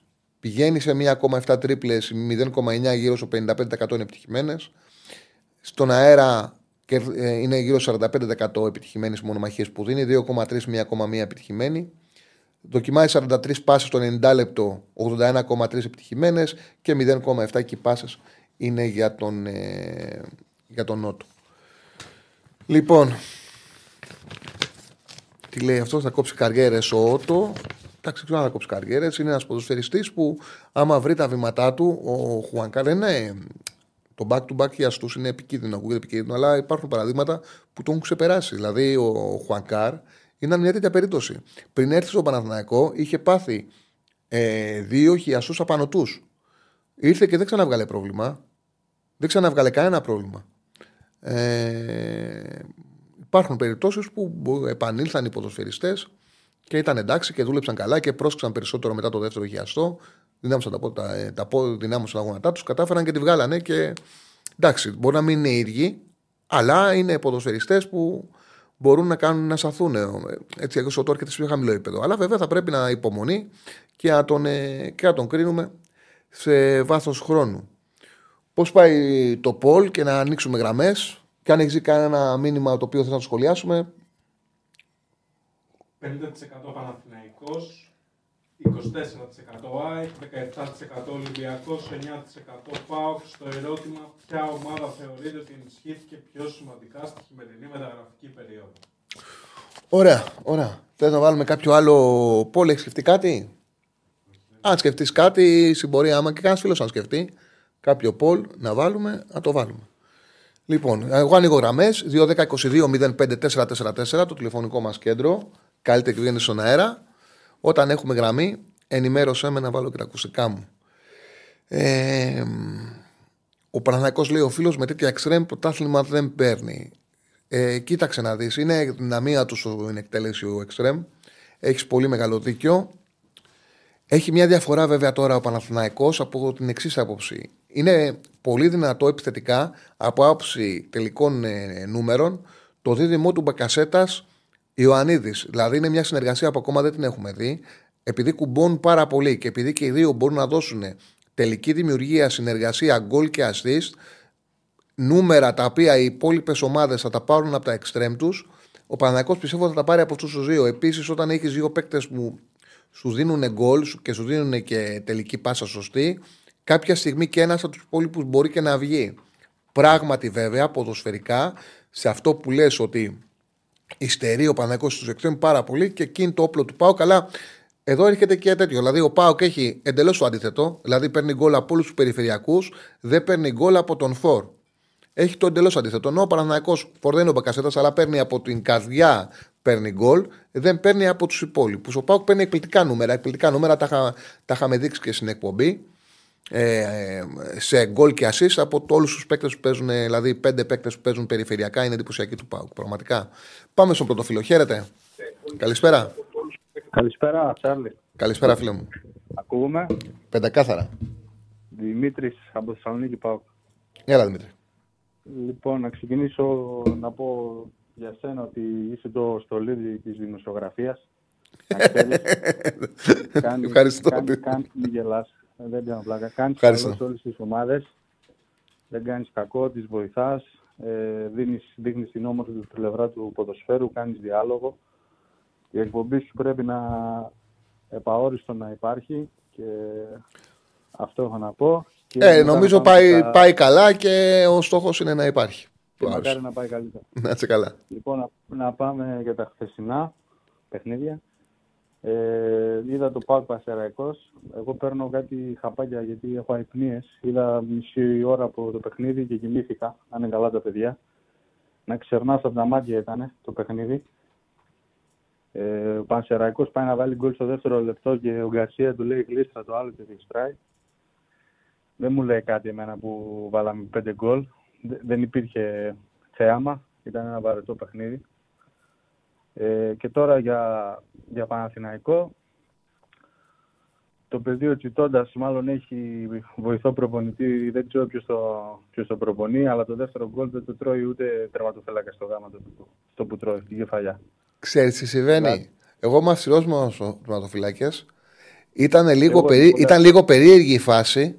Είχε βγει έξω, πήρε λόμπα η μπάλα και έπρεπε να κάνει διαγώνια κι- ε, βήματα προς τα πίσω και να βρει και δύναμη να πηδήξει. Δεν είναι τόσο εύκολο. Δεν λέω ότι δεν θα μπορούσε να το φλέκα να το πιάσει, αλλά η φάση του εξελίχθηκε λίγο περίεργα. Δηλαδή έπρεπε να Εγώ- κάνει διαγώνια βήματα προς τα πίσω και να βρει μετά πάτημα για να πηδήξει να το βγάλει. Ήταν λίγο ύπουλη φάση. Ασφαλώς πιανότανε. Δεν λέω ότι δεν πιανότανε. Λέω Ναι, ναι. Όμω ότι ήταν λίγο ύπουλη, δεν ήταν τόσο εύκολο. Έχω- Έχει φάει. Εμένα περισσότερο με είχε ενοχλήσει για παράδειγμα ένα γκολ, άμα θυμάσαι που είχε φάει ο Τσιτώντα, ένα φάουλ του Μούργκ σε ένα Ναι, κύπελο ναι, ναι. στο τέλος. Που η μπάλα πήγαινε, πήγαινε, πήγαινε, πήγαινε, πήγαινε και ο Τσιτώντα σε κοίταγε. Καλό, τι κοιτάς, έχουν Άκουσα. και σου τάρει φάουλ ο Μα- ο Μούργκ από τα 35 μέτρα. Με καμπύλη προς την πλευρά που έχεις αφήσει ανοιχτή. Πού περιμένεις να Άκουσα πάει η μπάλα, να τι δεις κάθεσαι κάτι. και μου την κοιτάς. Εγώ επειδή παίζω live στοίχημα, είναι στο 70, βλέπω τον Παναθηναϊκό να ζορίζεται, δεν έχει center for να βάλει τον γκολ. Πάει να βάλει γκολ ο Γερεμέγεφ, είναι 2 μέτρα offside και πανηγυρίζει κιόλας για να δεις το IQ του center for του Παναθηναϊκού. Και λέω θα το παίξω ατρόμητος να του πάρεις στα πέναλτι, αλλά μετά βλέπω τον Τσιτόντα και λέω 90 πέναλτι θα του βαρέσουν, τα 89 θα τα φάει και το ένα τους στείλει έξω. Όπως πήγα να πάθω με τον Αθανασιάδη της ΣΑΕΚ. Δηλαδή τα, οι, οι Έλληνες τερματοφυλακέ δεν ξέρω τι έχουν πάθει και ο Χουτσεσιώτη του Άρη. Είναι ο ένας χειρότερος από τον άλλον, εκτός από τον Πασχαλάκη που έχει μια σταθερή πορεία και φέτος και πέρυσι. Έλληνε Και τα ατοφύλακε λες προηγούμενα που χρόνια παίζουν με το εδώ. Που παίζουν εδώ γιατί Ναι, έχουμε που παίζουν βγάλει εδώ, Βλαχοδήμο εντάξει, ναι, και ναι, Μαντά. δεν λέω για Ναι. Άκουσα και ο Μπάρκας είναι πολύ καλός, όσο είδα. Ο, ο Μπάρκας και γίνεται. Θέλει. Το είχα πει όπου- όταν είχε ξεκινήσει στην ΑΕΚ. Θεωρώ ότι το σωματότυπό του, χωρίς να θέλω να το μειώσω, αυτό πιστεύω έτσι. Ότι είναι λίγο παλιακό. Δηλαδή είναι ο Ρονοφυλάκα Ναι, στην είναι εποχή του Βάντσικ. 90s, 80s. Ναι, μπράβο. Ότι ήταν τέτοιο Αλλά πα- και, είναι- και δεν, ήταν για, Άκουσα. δεν είναι για μεγάλη καριέρα. Είναι μέχρι εκεί που έκανε, έκανε το παιδί, πήγε, πήρε μεταγραφές, αλλά είναι μ, Άκουσε, συγκεκριμένο να το Ο το. Ατρόμητος, ο Ατρόμητος να πήγαινε στα πέναλτι, σου είπα 90-89 γέριζε ο Παναθηναϊκός, δεν πάει να βαρούσε σε όλα στα περιστέρια, δεν θα πιάνει τίποτα ο Τσίτοντας. Οπότε θα ήταν το, το ίδιο αποτέλεσμα. Οπότε πάμε για έναν ε, ημιτελικό που πιστεύω πάω και έχει την ψυχολογία να το καθαρίσει. Και να πω και κάτι άλλο και κλείνω. Δεν γίνεται ο Άρης που έχει το Μωρόν, τον καλύτερο σέντροφορ του πρωταθλήματος, να παίρνει καβάτζε για Σαριφάτ να βοηθήσει. Και ο Πάκ που ε- έχει το Σαματά και τον Μπράντον Τόμας που τα παιδιά στα, στα μεταχωριά μπορεί να παίζουν καλά, αλλά στα ντέρμπι είναι σαν να παίζει ο Πάκ με 10 παίχτε. Δεν γίνεται η διοίκηση που μπράβο της έφερε ένα δεξί μπακ, βοήθησε από το κορυφαίο πρωτάθλημα και από ό,τι είδα στις προπονήσεις είναι το μιλάει. Ε, δεν γίνεται να μην βλέπουν μέχρι και σήμερα, στο τελευταίο λεπτό, δεν γίνεται να μην έχουν κάνει σκάουτ ένα φορ, ένα στυλ Πρίγιοβιτ, ένα στυλ Ακπομ, να κάνει το κάτι παραπάνω ΠΑΟΚ, να προχωρήσει στο conference, γιατί το conference έχει μέσα Άγιαξ, Ρώμα, Μάμου, έχει ομαδάρες μέσα και δεν γίνεται να προχωρήσει. Να παίζουν μόνο τα, τα hubs. Όχι μόνο στο conference, αλλά γενικά και στο πρωτάθλημα. Εγώ αυτό έχω να πω, Τσάρλι. Σε ευχαριστώ, Και πρέπει, φίλε να το μου. λένε, πρέπει να το λένε όλες οι εκπομπές αυτό, ότι ο Πάουκ θέλει φορ μέχρι και το τελευταίο λεπτό σήμερα. Μακάρι να γίνει κάτι, αν και δεν νομίζω. Να είστε καλά. Να είσαι καλά, να είσαι καλά. Ε, λέει ένας φίλος, αν μπορούν να παίξουν 4-2-3-1 μαζί ο Γερεμέγεφ, ο Ιωαννίδη και ο Μπακασέτας. Αυτό δεν μπορεί κανένας ε, προπονητής να το κάνει. Είναι ένας ειδικός, δηλαδή θα μπορείς να δεις ταυτόχρονα και τους τέσσερις μέσα στο γήπεδο, μόνο σε ένα παιχνίδι γύρω στο 75-80-85. Αν ο Παναθηναϊκός κυνηγάει τον γκολ, πιέζει πάρα πολύ, να κρατήσει και, τη, και τα σου του Μπεκασέτα, να κρατήσει και τον Ιωαννίδη, να πει και στο Γερεμέ και μπες και, μπες και εσύ μέσα για να μπει το γκολ. Μόνο σε αυτή τη λογική. Σχηματισμός να παίξουν ε, όλοι αυτοί μαζί δεν είναι εύκολο. Νομίζω ότι ο Παναθηναϊκός θα ξεκινάει με τον Ιωαννίδη, θα έχει πίσω τον, Μπακα, το Μπακασέτα και ο Γερεμέγεφ θα παίρνει χώρο είτε στο rotation να ξεκουράζεται ο Ιωαννίδης, είτε όταν θα βγαίνει ο Ιωαννίδης περισσότερο χρόνο από ό,τι έπαιρνε μέχρι τώρα που ήταν μόνιμα δεύτερος ο Σπόραρ που θεωρώ ότι πληρώνεται πολύ περισσότερο αλλά μπορεί να δώσει πολύ λιγότερα πράγματα στο ροή του αγώνα. Λοιπόν, ε, θα σα πω την αλήθεια. Νιώθω άβολα που το λέω, αλλά για παράδειγμα μου το λέει ο Στέφανος που το έχουν πει τα παιδιά που ξέρουν από YouTube και γι' αυτό το λόγο αναγκάζομαι να σου λέω κάθε μέρα. Ε, έχει να κάνει με τον αλγόριθμο, δηλαδή όσο περισσότερα like γίνονται, τόσο περισσότερο πετάνε, την, πετάει το YouTube την εκπομπή και είναι πιο εύκολο να ανέβει η θέαση της εκπομπής. Έχουμε πολύ κόσμο μέσα και έχουμε λίγα like. Κάντε like, βοηθάτε την, ε, βοηθάτε την εκπομπή. Γι' αυτό το λόγο το ζητάω. Εγώ θα σου έχω ξαναπεί, δεν είχα κάνει ποτέ στη ζωή μου like στην εκπομπή. Σε εκπομπή δεν ήξερα ό,τι χρειάζεται. Δεν ήξερα, δεν, δεν το είχα στο μυαλό μου. Τα παιδιά εδώ πέρα που είναι καθηγητές αυτό με ενημέρωσαν και ότι είναι πολύ σημαντικό οι εκπομπές να έχουν like, οπότε τα χρειαζόμαστε. Γι' αυτό το λόγο αναγκάζομαι να σας το ζητάω. Λοιπόν, πάμε στον επόμενο φίλο. Καλησπέρα. Καλησπέρα, Τσάρλι, τι κάνεις; Καλά, φίλο μου, μια χαρά. Με ακούς; Ναι, ναι, εκταλία. Ο Γιώργος από Ρώμη, τι κάνεις; Από Ρώμη, έλα Γιώργο. Ε, δεν έχω ακούσει από την αρχή την εκπομπή, δεν ξέρω που έχει πάει η θεματολογία. Δύο-τρία σχολιάκια ήθελα να κάνω. Ε, αρχικά θέλω να μου πεις λίγο τη γνώμη σου, γιατί δεν σε έχω ακούσει γι' αυτό. Ε, τι πιστεύεις για τη φυγή του Κλόπ. Νόμιζα θα με ρωτήσεις για τον Μουρίνιο, ε, επειδή είσαι από Ρώμη. Ε, για τον Κλόπ, τα είπε όλα ο Κλόπ. Τι να πω, όταν λέει ένας άνθρωπος ότι ε, δεν έχω πλέον ενέργεια, το είπε ο Κλόπ. Τώρα, το τι μπορεί να υπάρξει σε καθημερινότητα σε μια δουλειά, το γνωρίζει αυτός που το ζει. Μπορεί ένας άνθρωπος από μια κουβέντα να χαλαστεί, από ένα βλέμμα να χαλαστεί, ε, δεν ξέρεις το, η ψυχοσύνθεσή του τι είναι και το τι γίνεται στην καθημερινότητα και τι μπορεί να τον κάνει να αδειάσει η ενέργειά του. Ε, στον κλόπ άδειασε. Ε, από εκεί και πέρα βλέπω ότι η Λίβερπουλ, ναι. ε, απλά να το ολοκληρώσω, βλέπω ότι η Λίβερπουλ ναι, ναι, ναι. έχει ανέβει, είναι σε καλή κατάσταση από πλευράς ενέργειας και τρεξιμάτων και θα ήταν εκπληκτικό κλείσιμο της ιστορίας και το αξίζει να πάρει το πρωτάθλημα και να το πανηγυρίσει με τον κόσμο. Γιατί πρωτάθλημα πήρε είναι ο κλοπ, αλλά δεν μπορούσε να το πανηγυρίσει με τον κόσμο όπως ήθελε, ήταν η εποχή του κορονοϊού. Ναι, ναι, όχι, εντάξει, σαν end of story έτσι, σαν ιστορία, γιατί νομίζω ότι τον ενδιαφέρει και το legacy με την καλή έννοια του κλοπ. Ε, και θεωρώ ότι είναι και ένας άνθρωπος ο οποίος κοσμεί τα γήπεδα, θα λείψει δηλαδή, είτε είσαι Liverpool είτε όχι. Ε, λείπουν τέτοιοι άνθρωποι το ποδόσφαιρο. Είναι λίγοι πλέον. Ε, θεωρώ δηλαδή ότι και σαν προσωπικότητα, πέρα από ότι πόσο καλός προπονητής είναι, ε, θεωρώ ότι αν ας πούμε απουσιάσει για αρκετό χρονικό διάστημα θα φανεί στο, και στην Πρέμια και στο παγκόσμιο ποδόσφαιρο.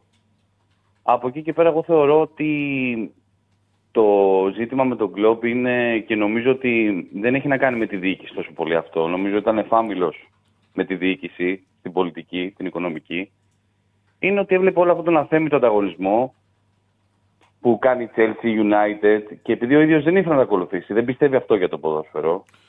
Ε, επέτρεψέ μου να σου πω ότι δεν το πιστεύω, αλλά δεν μπορώ να μιλήσω με βεβαιότητα. Ε, εγώ θεωρώ ότι συνήθως εσωτερικά δημιουργείται το πρόβλημα. Αλλά ok, okay, δεν μπορώ να σου μιλήσω με βεβαιότητα. Όχι, να ακούω την λέω απλά από αυτό που έχω καταλάβει την κουλτούρα του και σαν άνθρωπο, από τις δηλώσεις του, από τη στάση του, θεωρώ ότι δεν ήταν ο ο προπονητής που ήθελε να κάνει 500 εκατομμύρια μεταγραφές κάθε καλοκαίρι. Σίγουρα αυτό είναι δεδομένο, αλλά δεν νομίζω ότι έφυγε γι' αυτό.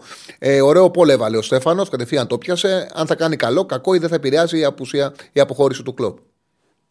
Ε, Εντάξει, παίζει ρόλο και ο διάδοχός του βέβαια. Αν έρθει ο Αλόνσο, υπάρχει μια ασφάλεια, αλλά είναι ωραίο πόλ. Δεν έχει σημασία. Ναι, απλά για τους αγγλικούς συλλόγους το ξέρεις και εσύ πολύ καλά. Για τι εγνώσει ε, είναι διαφορετικό. Δεν είναι παίρνω ένα καλό προπονητή, συνεχίζει τη δουλειά, έχω καλά extreme, καλά half, ε, καλή οργάνωση προχωράω. Δηλαδή δεν είναι τόσο εύκολο όσο και να φαίνεται ελπιδοφόρος ο Αλόνσο. Είναι στις ε, αγγλικές ομάδες, δηλαδή ειδικά στις μεγάλες, είναι όλος ο σύλλογος ο προπονητής. Ναι, μου. Τον Και το, σέβονται. Και το βλέπουμε και στη Τσέλση αυτό που συμβαίνει. Δηλαδή έχουν πάει καλοί προπονητές, δεν έχουν καταφέρει να δώσουν το στίγμα τους. Ναι, είναι απλό, γιατί η δεν είναι- Chelsea πάντα θα είναι που είμαι Chelsea. Καταρχάς, το Γιώργο από Ρώμη είναι που σου είχα πει που σε είχα συναντήσει στη Ρώμη, έχουμε κάνει κάτι αναλύσεις. Α, μπράβο, μπράβο, μπράβο. Τώρα σε κατάλαβα, ναι. Τώρα σε κατάλαβα. Οκ. Ε, και παρότι είμαι Chelsea και έχω ξενερώσει με όλο αυτό το μανατζερικό και όλο αυτό το πράγμα, το αντιποδοσφαιρικό, ε, είναι γιατί είναι πάντα η Chelsea του Αμπράμοβιτς δυστυχώς. Δεν, είναι, δεν έχει γίνει σύλλογος αγγλικός με νοοτροπία όπως είναι η Liverpool ή η United σε αυτό το κομμάτι.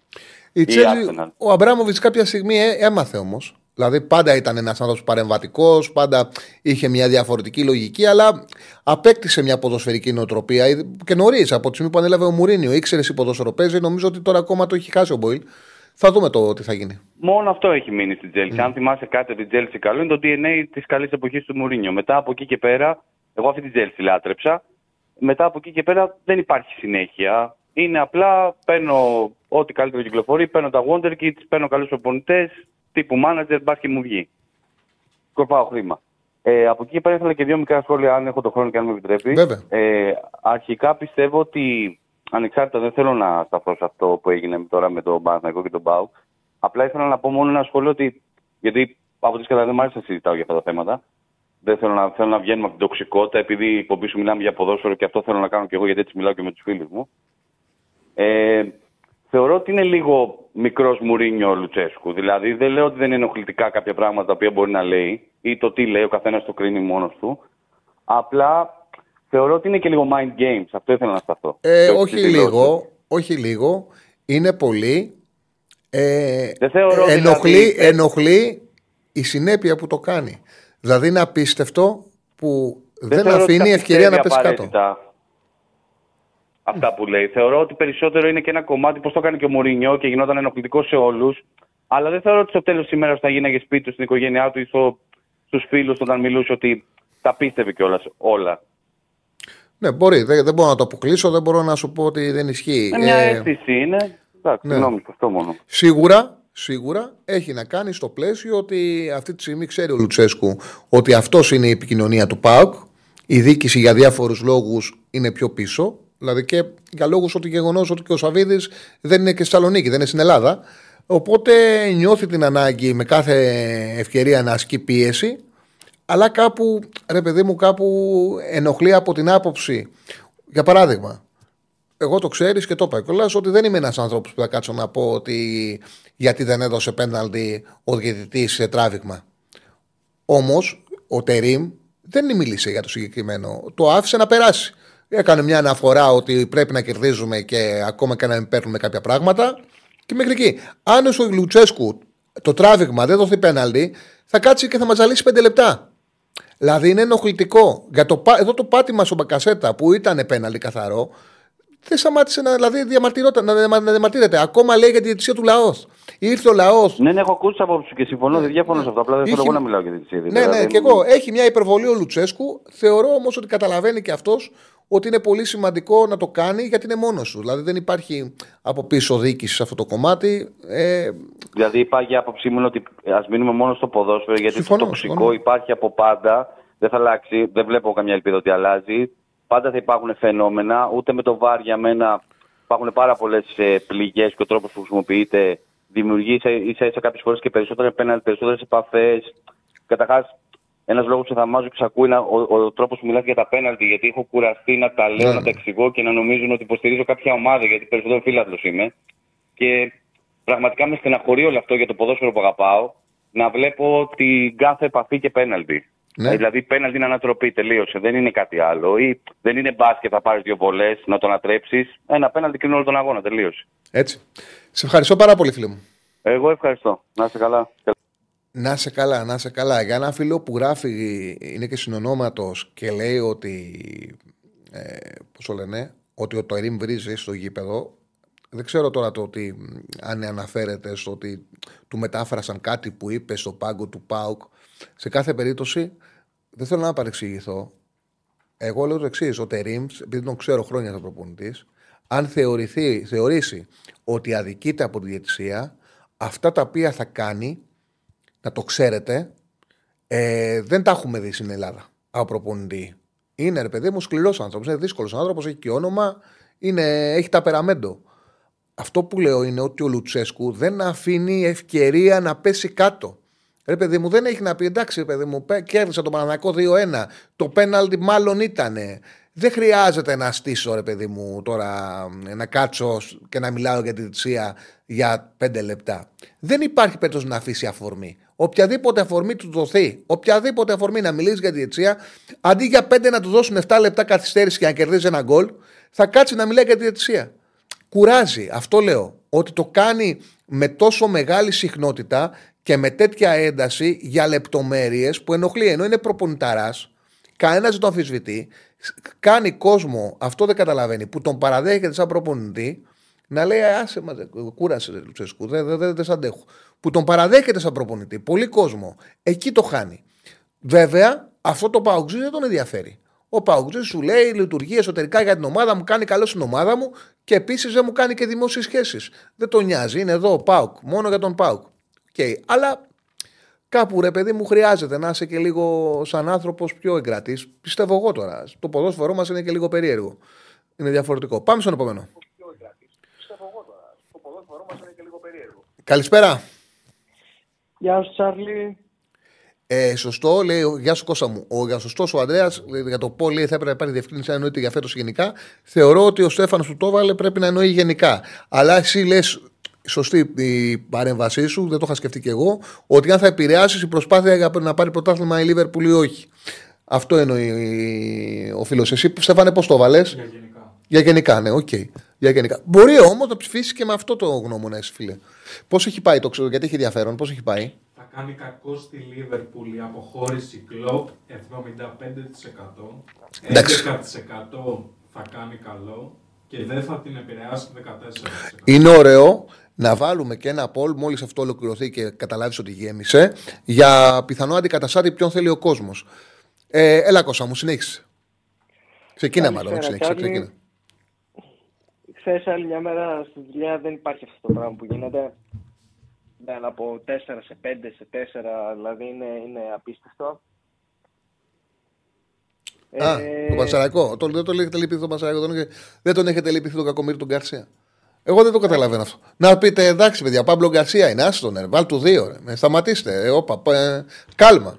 Κάλμα. Εγώ δεν το καταλαβαίνω. Εγώ το λυπάμαι. Το, το λυπάμαι. Τον Γκαρσία και, και, και, του βάζετε 5 και 4 γκολ σε κάθε παιχνίδι. Σάλη, θα σου πω το εξής. Είχαμε φτάσει στο 70 που ήταν 2-0 και λέγαμε μεταξύ μας, τι μόνο δύο θα βάλουμε. Δεν υπάρχει αυτό. Είναι παράνοια. Είναι παράνοια αυτό που κάνει φέτος ο Πάουκ. Και για τον φίλο που έλεγε πριν για τα φόρ. Αδερφέ, αυτή τη στιγμή η ομάδα, μπήκα και τους ε, μέτρησα, έχει 21 διαφορετικούς σκόρερ. 21. Και ο Μπράντο Τόμας έχει 9 γκολ. Εγώ προτιμώ χίλιες φορές, εφόσον έχω μεσοεπιθετικούς πολύ ικανούς στο γκολ, να γίνεται ένα χαμαλίκι από τον φόρ μου, παρά να έχω έναν φόρ για να τα παστελώνει αβέρτα, αλλά σε περίπτωση που συμβεί κάτι με αυτόν τον φόρ, να κινδυνέψω να χάσω την πηγή γκολ. Κώστα, ε, Κώστα, απλά θα σου πω το εξής, γιατί καταλαβαίνω το σκεπτικό σου και είναι ορθό. Ε, πάντα όμως στο ποδόσφαιρο υπάρχει περιθώριο βελτίωσης και πράγματι ο Πάοκ θα μπορούσε με αυτή την ομάδα να ενισχυθεί ακόμα περισσότερο και να μεγαλώσει πιθανότητες να πάρει πρωτάθλημα παίρνοντας ένα φόρ όπως κουμπώνει στην ομάδα. Δεν θέλει αυτή τη στιγμή Πρίγιοβιτς ο Πάοκ. Θέλει ένα φορ ο οποίος να έχει καλή συμμετοχικότητα.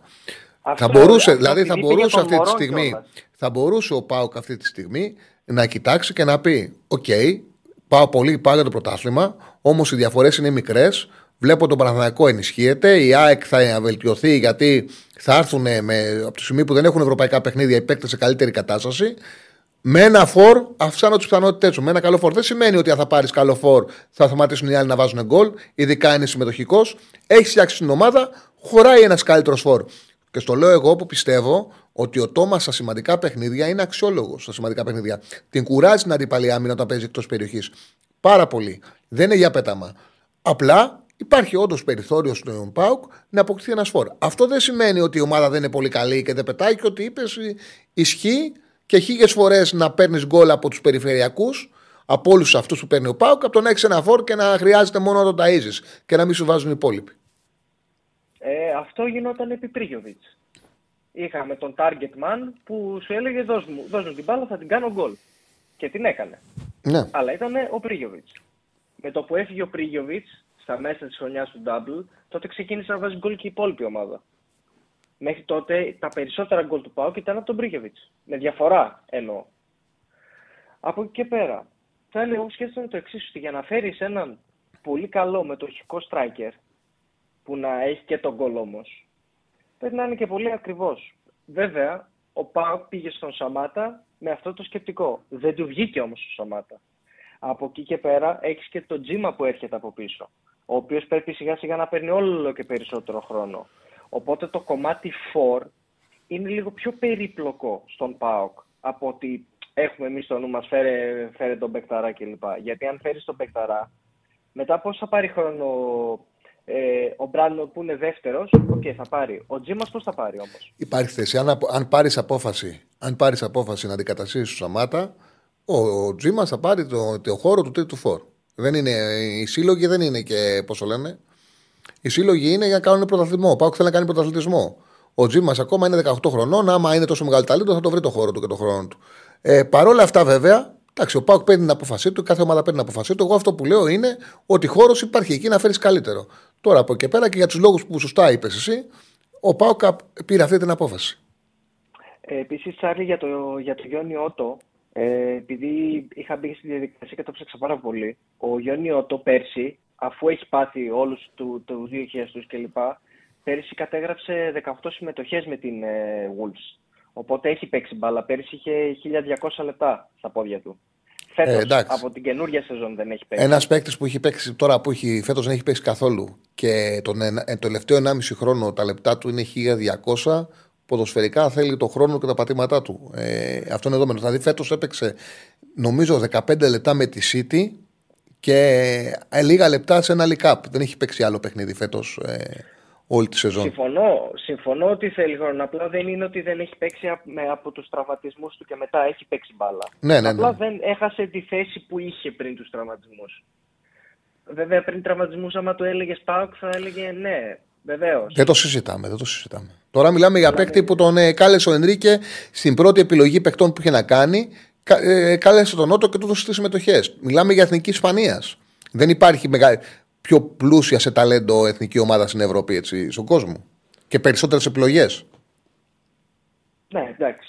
Στον κόσμο δεν ξέρω, η Ευρώπη μπο- μπορεί. Όχι, Δηλαδή, νομίζω αυτή ότι η από Γαλλία. άποψη επιλογών, από άποψη επιλογών, με διαφορά η, ομα... η εθνική που έχει τις περισσότερες. Σκέψου ότι όλες οι under ομάδες έκαναν επιτυχίες. Από άποψη επιλογών, όχι από άποψη ποιότητας, πόσους παίκτες έχεις να περάσεις που μπορείς να βάλεις στην εθνική. Εντάξει, Βραζιλία θα έλεγα ότι είναι πρώτη σε αυτό.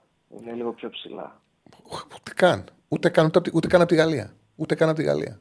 Οι Ευρωπαίοι Ε, τώρα τόσο- έχουν. Ούτε καν από τη Γαλλία. Τέλος πάντων. Εντάξει, Μην ναι, μένουμε οκ. εκεί.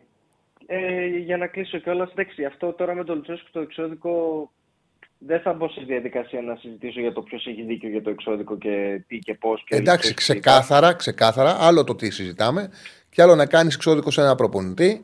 Θα είχε δίκιο η Παναθηναϊκός να κάνει εξώδικο αν ο Λουτσέσκου έβγαινε και κατανόμιζε κάποιον ε, να, και να πει ότι ανήκει σε εγκληματική οργ- οργάνωση, ότι ε, είναι εκλέφτης, είναι το ένα, είναι το άλλο, είναι το άλλο. Εγώ δεν, δεν ξέρω. Ε, Με ενοχλεί η γκρίνια του Λουτσέσκου, αλλά το εξώδικο είναι άλλο πράγμα. Είναι ένας προπονητής ο οποίος πραγματικά με κουράζει α- αφάνταστα. Ε, για μένα πολλές φορές με ενοχλεί. Δηλαδή βλέπω, είναι, τον θεωρώ προπονηταρά, αλλά είναι κάτι που δεν μου αρέσει.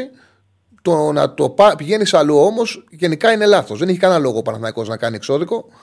Και επίσης είναι και λάθος και για τις συνθήκες που παίζεται το πρωτάθλημα. Είναι λάθος. Δηλαδή το πρωτάθλημα παίζεται στα playoff, δεν αποκλείεται. Τελευταία αγωνιστική, λέω εγώ ρε παιδί μου, μπορεί μπάλα είναι να είναι ο Πάουκ αδιάφορος και βαθμολογικά και να παίζει με τον Ολυμπιακό και την ΑΕΚ. Γιατί να κάνεις τόσο μεγάλη κόντρα με τον Πάουκ. Δεν χρειάζεται. Δεν νομίζω ότι ήταν σωστό αυτό που έκανε ο Παναθηναϊκός. Ε, από- για πολλούς λόγους, για πολλούς λόγους. Αλλά στο καθαρό κομμάτι να πας δεν είναι δικαστική πράξη το εξώδικο τώρα καθαρή αλλά να στείλεις εξώδικο για δηλώσεις προπονητή που αφορούν περισσότερο το ποδόσφαιρο το θεωρώ υπερβολή. Ακ- ακραία υπερβολή για μένα. Και εκτός από αυτό, το χειρότερο πράγμα που μπορείς να κάνεις στο Λουτσέσκου είναι να τον αγνοήσεις. Αυτό που έκανε ο Παναθηναϊκός τώρα στο Λουτσέσκου είναι βούτυρο στο ψωμί του. Το εξώδικο θα το πάρει, θα πάρει ένα καρφί, θα το βάλει μέσα στα ποδητήρια και θα του το δείχνει κάθε μέρα. Κάθε μέρα του λέει, το βλέπετε, αυτό μας κάνουνε, μα μου σου του. Θα πει ο Λουτσέσκου αυτά που θα πει. Γιατί, Γιατί είναι τρομερός στην ψυχολογία. Και οι παίκτες του Λουτσέσκου, οι περισσότεροι τουλάχιστον, τον αγαπάνε και τον σέβονται. Είναι κάτι το οποίο καταφέρνει αυτός ε, δημιουργώντας ένα κλίμα μέσα στα αποδητήρια, συγκεκριμένο. Ένας από τους λόγους που είναι επιτυχημένος σαν προπονητής. Το ότι οι παίκτες παίζουν για αυτόν πάρα πολύ. Οπότε, εγώ δεν θα πω ότι θα- ότι αυτό θα λειτουργήσει κατά του Παναθηναϊκού, δεν μπορώ να το ξέρω αυτό και δεν προκύπτει και από πουθενά. Μπορώ να πω όμως ότι θα λειτουργήσει σίγουρα υπέρ του ΠΑΟΚ και υπέρ του Λουτσέσκου. Το Θα οποίο ο συνεχίσει. Παναθηναϊκός Άσο το έκανε αυτή εντάξει. την κίνηση. Συμφωνώ, συμφωνώ. Ε, ε, και εγώ το πιστεύω. Αυτό δεν ξέρω αν θα λειτουργήσει υπέρ ή κατά, αλλά ήταν μια, κάτι, ε, κάτι το οποίο δεν έχει λογική. Κοιτάω τώρα να σου πω την αλήθεια. Τα νούμερα αξιολόγησης από το Χουσοχού Σκορ του, του Ότου.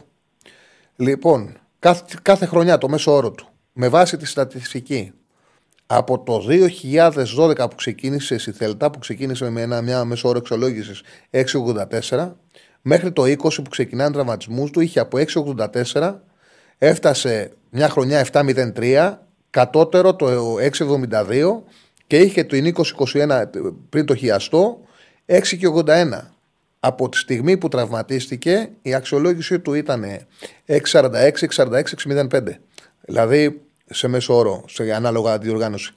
Είναι φανερή η πτώση του και είναι και λογικό. Είναι και λογικό. Γι' αυτό ε, το είδα τώρα που, κοίταξα, ε, που, που, που πήγα να τσεκάρω αυτό που μου είπες που πράγματι είναι έτσι. Πήρε 1263 λεπτά πέρσι, 14 μάτς βασικός, 4 ονοματικός. Ε, είμαι ειλικρινής, ε, νόμιζα ήταν λιγότερα, αλλά είναι 18 παιχνίδια. Ε, ο, η αξιολόγηση του είναι πάντως αρκετά κατώτερη, το μέσο όρο του, από ό,τι τα προηγούμενα χρόνια. Δηλαδή έχει επηρεαστεί και είναι φυσιολογικό, εντάξει. Η Ελλάδα είναι πιο εύκολο πρωτάθλημα και αυτό που είπες, το πριν τους τραυματισμούς δεν θα το έβλεπε. Τη Super League μας- δεν μας έβλεπε, δεν θα τον άκουγε τον Πάουκ. Ε, εγώ πιστεύω ότι άμα πιάσει το 70% της απόδοσης που μπορεί να πιάσει, θα βγάλει μάτια. Στο 70% να φτάσει. Α- απλά ξέρεις τι γίνεται και είμαι λίγο κρατημένος για τώρα. Για τώρα. Έχει τη δυσκολία το ελληνικό πρωτάθλημα, λένε μεταγραφές τέλη Ιανουαρίου. Στην πραγματικότητα δεν έχει ένα, ένα πρωτάθλημα 16-17 αγώνων που θα παίξει και ο Ότο, τα, τα χάσει τα μάτς με το Πανσεραϊκό, που θα πάει να παίξει με το Βόλο, με, τον, ε, ε, με την Κυφσιά, να έχεις Για να και, πάρει α- με την λεφτά. Καλονή, να έχεις άλλους δύο τέτοια και να παίξεις και τρία ντέρμπι. Εδώ έχουμε άλλα έξι μάτς και μετά είναι τα, τα δύο ντέρμπι που είχε ο Πάουκ Ξύλο. και μετά, Μετά είναι είναι ξύλο. ξύλο. Είναι πρωτάθλημα να πάμε πάρουμε το πρωτάθλημα. Οπότε σε κάποιον ο οποίος δεν είναι 100% fit, δεν δίνεται δυνατότητα να βρει τα πατήματά του μέσα από τα παιχνίδια. Αν δεν είναι καλά, θα κρυθεί αυστηρά. Εδώ ρε παιδί, βγήκε ο Ούγκο με μια προπόνηση και πήγαν να τον φάνε. Δεν, είχε, δεν ξέρω αν έχει κάνει και προπόνηση. Τον έβαλε τον ατρόμητο και πήγαν να τον εφάνε. Έχει τη- αυτή τη δυσκολία. Γι' αυτό σου λέω εγώ ότι για μένα είναι καλύτερο Εντάξει, τώρα αν πάει στην προπόνηση από το κλείον του Τσέσκου και βγάζει μάτια, είναι άλλο πράγμα. Αλλά άμα ακόμα δεν είναι έτοιμος, μια χαρά είναι ο Σάστρε και θα κρυθεί κατά την άποψή μου. Εγώ θα τον κρίνω του χρόνου. Θα τον κρίνω από την προετοιμασία και μετά εγώ τον Νότου. Αλλά θα δούμε. Εντάξει, Ο, είναι... ο Ότο απλά πιστεύω ότι. Εγώ πιστεύω στη φυσική κατάσταση θα έχει σίγουρα τρομερή. Μιλάμε για παίκτη Premier League. Οι προπονήσεις τους είναι σε τελείως διαφορετικό επίπεδο. Το τακτικό κομμάτι και το να μπει και να δέσει με την ομάδα είναι αυτό που θα αργήσει. Δηλαδή, εγώ δεν φοβάμαι τη φυσική του κατάσταση. Θα δούμε. Κώστα, έχω ένα λάτωμα. Όταν μου αρέσει μια συζήτηση, καθυστερώ πολύ και πρέπει ναι, να, ναι, πρέπει να κατάλαβα. έχω αυτό, ενώ μου, δι- μου λέτε πολύ καλά λόγια, ξέρω ότι έχω αυτό το λάτωμα. Μπορεί να κρατήσω μια γραμμή χωρίς να το καταλάβω και, και ένα 20, και ένα 20 λεπτάκι. Αν μου αρέσει η Καλή κουβέντα. συνέχεια. Σε ευχαριστώ, Κώστα. Κάντε όλοι like. Κάντε όλοι like, ρε. Να είσαι καλά. Ε, πάμε στο επόμενο. Ε, πριν από αυτό, Ναι. βάζω Τσάμπι Αλόνσο, Τζέραρντ, Ντετσέρμπι και Νάγκελσμαν. Τσάμπι Αλόνσο, ε, Τζέραρτ. Τζέραρτ απέτυχε, δεν νομίζω να τον ψηφίσει ο κόσμος. Ε, αλλά εντάξει, επειδή είναι συνυφασμένος με τη Liverpool Βάλτον, εγώ θα σου έλεγα χτύπα και ένα Ζιντάν. Ε, Νάγκελσμαν, Ντετσέρμπι, σωστό, Τσάμπι Αλόνσο. Αντί για Τζέραρτ, βάλε ένα Ζιντάν. Γιατί ο Τζέραρτ δεν θα τον ψηφίσουν. Έχει αποτύχει. Έχει... Δεν νομίζω ότι ένας προπονητής που δεν θα πήγε καλά στην Άστον Βίλα να το θέλει ο κόσμος στη Λίβερπουλ, παρότι τον μπορεί να τον αγαπάει σαν παίκτη. Έτσι νομίζω τουλάχιστον. Λοιπόν, πάμε στον επόμενο. Καλησπέρα. Τέσσερις μπορούμε να βάλουμε, παιδιά μου. Μας λέει ο άλλος και Έμερι και αυτά. Τέσσερις μπορούμε να βάλουμε. Βάλαμε τώρα τέσσερις ενδεικτικούς. Νομίζω ότι ο Αλόνσο θα κερδίσει. Ok. Okay. Νομίζω ότι όποια τετράδα και να βάλουμε στη Λίβερπουλ θα κερδίσει ο Αλόνσο. Αλλά ok. Okay. Πάμε, φίλε. Καλησπέρα. Καλησπέρα, εγώ είμαι. Ναι, ναι, ναι. Ε, καλησπέρα, Τσαρλί. Ε, Παναγιώτης είμαι από Μέγαρα. Γεια σου, Παναγιώτη. Πρώτη φορά παίρνω. Καλορίζικος. Ε, να είσαι καλά. Καλή χρονιά κιόλας. Καλή χρονιά και εσύ. Ε, λοιπόν, ΑΕΚ είμαι. Ε, ήθελα να σε ρωτήσω για το Λιούμπισιτς, τη γνώμη σου. Δεν ξέρω, επειδή τώρα ήρθα από δουλειά, δεν ξέρω αν έχεις κάνει ανάλυση που κάνεις με στατιστικά που βγάζεις. Για το έχεις κάνει; Δείξε και, το, και την κάρτα του Λιούμπισιτς, έχουμε σε φανέλα. Θα, θα δείξω και την κάρτα, την έχουμε φτιάξει από προχτές. Ε, κοίταξε, ο Λιούμπισιτς είναι ένας ποδοσφαιριστής, τα έχω πει πολλές φορές, ακριβώς θα θέλα το Αλμέιδα. Δηλαδή παίζει σε πάρα πολλές θέσεις. Είναι δεδομένο ότι ο Αλμέιδα δεν ψάχνει για σπεσιαλίστες σε κάθε θέση. Θέλει καλούς ποδοσφαιριστές που να μπορούν να παίξουν τρεις-τέσσερις θέσεις και να τους χρησιμοποιεί όπου κρίνει ο ίδιος. Ο Λιούμπισιτς παίζει εύκολα 6-8 και επειδή παίζει με δίδυμο και έναν ο Αλμέιδα και μπροστά. Και Α, και δεκάρι πιστεύεις μπορεί να Μπορεί, έχει ποιότητα. Έχει ποιότητα, ασφαλώς έχει ποιότητα. Ναι, και, και εγώ επίσης, αυτό είδα από τα δύο παιχνίδια παρατήρησα, ότι έχει. Και βλέπουμε ότι το χρησιμοποιεί φέτος χωρίς να του αρέσει του Λιούμπισιτς, αλλά έχει παίξει όλη τη σεζόν και έχει πάρει πάρα πολλά παιχνίδια ε, σαν αριστερό μπακ. Πάρα πολλά παιχνίδια. Και κάποιες συμμετοχές και σαν αριστερό χαφ. Ένας τέτοιος παίκτης είναι ένα εργαλείο για τον Αλμέιδα που σίγουρα θα τον αξιοποιήσει. Πιστεύω ότι αρχικά τον, ε, τον έχει για το δίδυμο του, του άξονα. Αλλά όπου χρειαστεί θα τον δούμε. Πιστεύω ότι τον έχει δηλαδή σαν τον Πινέδα, σαν πολυεργαλείο. Ακριβώς. Γιατί εμείς οι Αγγλίδες, ας πούμε, το, δηλαδή με πολλούς φίλους που μιλάω Αγγλίδες, έχουμε αυτή την άποψη ότι αυτή τη στιγμή οι δηλαδή λέμε λέμε διώξει τον Πιζάρο και πάρε ένα αμυντικό χάφο, ας πούμε. Αλλά εσύ πιστεύεις δεν τον πήρε καθαρά για κέντρο, ότι τον πήρε σαν αντιπινέδα επειδή θα τον εξυπηρετήσει σε πολλές θέσεις. Ε; Επειδή είναι και δύο μπαλάτι, αν κάτι το οποίο έχω στο μυαλό μου και ε, Νομίζω, αλλά θα το δώσει θα δούμε στην πράξη. Τώρα σου λίγο μια αίσθηση όπως τον είδα με τη Χάιντουγκ, γιατί δεν βλέπω όλο τον καιρό κροατικό πρωτάθλημα. Κροατικό πρωτάθλημα. Σωστά, ναι. Έτσι, να είμαι ειλικρινής. Έχω ναι, μια ναι. εικόνα για το Λιούμπιση και αυτά τα οποία διαβάζω και επειδή την, ήταν τα μάτια με τη Χάιντουγκ σημαντικά και την έψαξα την ομάδα, Mm-hmm. Νομίζω ότι επειδή είναι και οι δύο μπαλάτι, το Πινέδα Λιούμπισιτ είναι ρε παιδί μου για μάτς που είναι πολύ κυρίαρχη η ΑΕΚ. Θεωρώ ότι ακριβώς, είναι Πινέδα ή Λιούμπισιτ με Γιόνσον ή Σιμάσκι όταν γύρισε καλά. Ακριβώς, ακριβώς, γιατί και εμένα πιο πολύ οχτάρι μου δεν ναι. είναι καθαρά με την 100%. Είναι... 100%. Όμως και ο Πινέδα και ο Λιούμπισιτς, ειδικά νομίζω ότι στην αρχή το κάνει ο Πινέδα, μπορεί να παίξουν αριστερά. Οπότε θα ξαναδούμε αρκετά Πινέδα αριστερά. Mm. Ο Λιούμπισιτς παίζει και αριστερό μπακ. Οπότε όλο αυτό, ναι, ακόμα ναι. και ο Αλμέιδα μπορεί σε κάποιο παιχνίδι που δεν μπορεί ο Τσούμπερ ή ο Αραούχα αν έρθει να βάλει το Λιούμπισιτς μπροστά από τους δύο. Το έχει κάνει και με τον Πινέδα να παίξει μπροστά από τους δύο. Τον Πινέδα, ή τον Πινέδα, ή τον Πινέδα ναι, δεκάρι και τον Λιούμπισιτς οχτάρι με εξάρτηση Μάση ναι, Γιόνσον π.χ. Οπότε όλα αυτά θα τα δούμε του και σίγουρα θα πάρουν και οι δύο. τα χέρια. Ναι, πολύ χρόνο. Ναι, ναι, ακριβώς. Ακριβώς. Είναι τα μαμ όπως σκέφτεται το ποδόσφαιρο Αλμέιδα. Τα μαμ. Εμένα αυτό που μου έκανε εντύπωση στα δύο παιχνίδια αυτά, γιατί αυτή την εικόνα έχω από τον παίχτη, έτσι, ούτε εγώ παρακολουθώ κρατικό πρωτάθλημα, αλλά έχω την εικόνα ότι ήταν ε, παίχτης πολύ επιδραστικό. Δηλαδή κέρδιζε μονομαχίες. Δηλαδή που η ΑΕΚ είναι κυρίαρχη σε μονομαχίες, που θυμάστε από πέρυσι, και αυτός ο παίχτης ειδικά μου έκανε εντύπωση γιατί κέρδισε πολλές μονομαχίες. Ε... Κατά της ΑΕΚ είναι μια ομάδα πιεστική που τρέχει, ξέρεις, που παίζει δυνατά. Και αυτός ήταν σχεδόν όλε τι μονομαχίες τι έπαιρνε, άμα θυμάσαι. Έχει, ε, τον γκολ έχει εκπληκτικό κοντρόλ ε, mm. Πάρα πολύ καλή. Ε, δια... ε. Ναι, ναι, ναι. Και διαχείριση χώρου. Δεν του παίρνει την μπάλα. Και όπως λες, είναι πολύ καλός στην ε, μονομαχία. Δηλαδή είναι παίκτης που συμμετέχει σώποσα ανασταλτικά και δημιουργικά.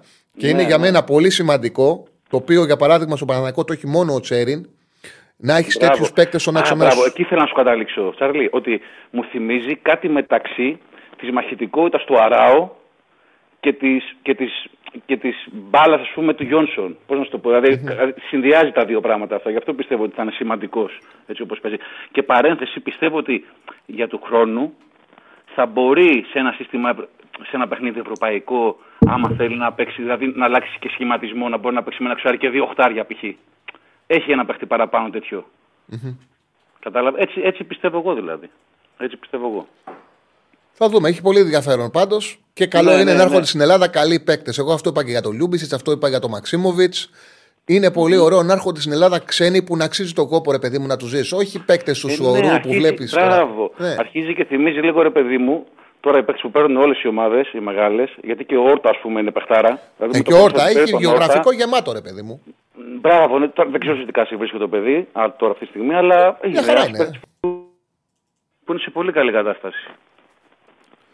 Και ο Αράου είναι τέτοια περίπτωση. Δηλαδή, ξέρεις το καταλαβαίνεις το παίκτη. Όταν βλέπεις το βιογραφικό του και λέει η προηγούμενη ομάδα 30 συμμετοχές, πρόπερση 30, εκεί 25, εκεί. Έτσι, Βλέπεις, έτσι. παιδί μου, είναι παιγμένο, είναι μια χαρά, σου κάνει αυτά τα πράγματα, ξέρεις. Όταν βλέπεις άδεια νούμερα να πηγαίνει δανεικός, δανεικός σε μικρές ομάδες, να μην παίζει. Λες τώρα εντάξει, ρε γαμώτο. Γιατί δεν, πι- δεν πιάσει πουθενά, γιατί να πιάσει εδώ.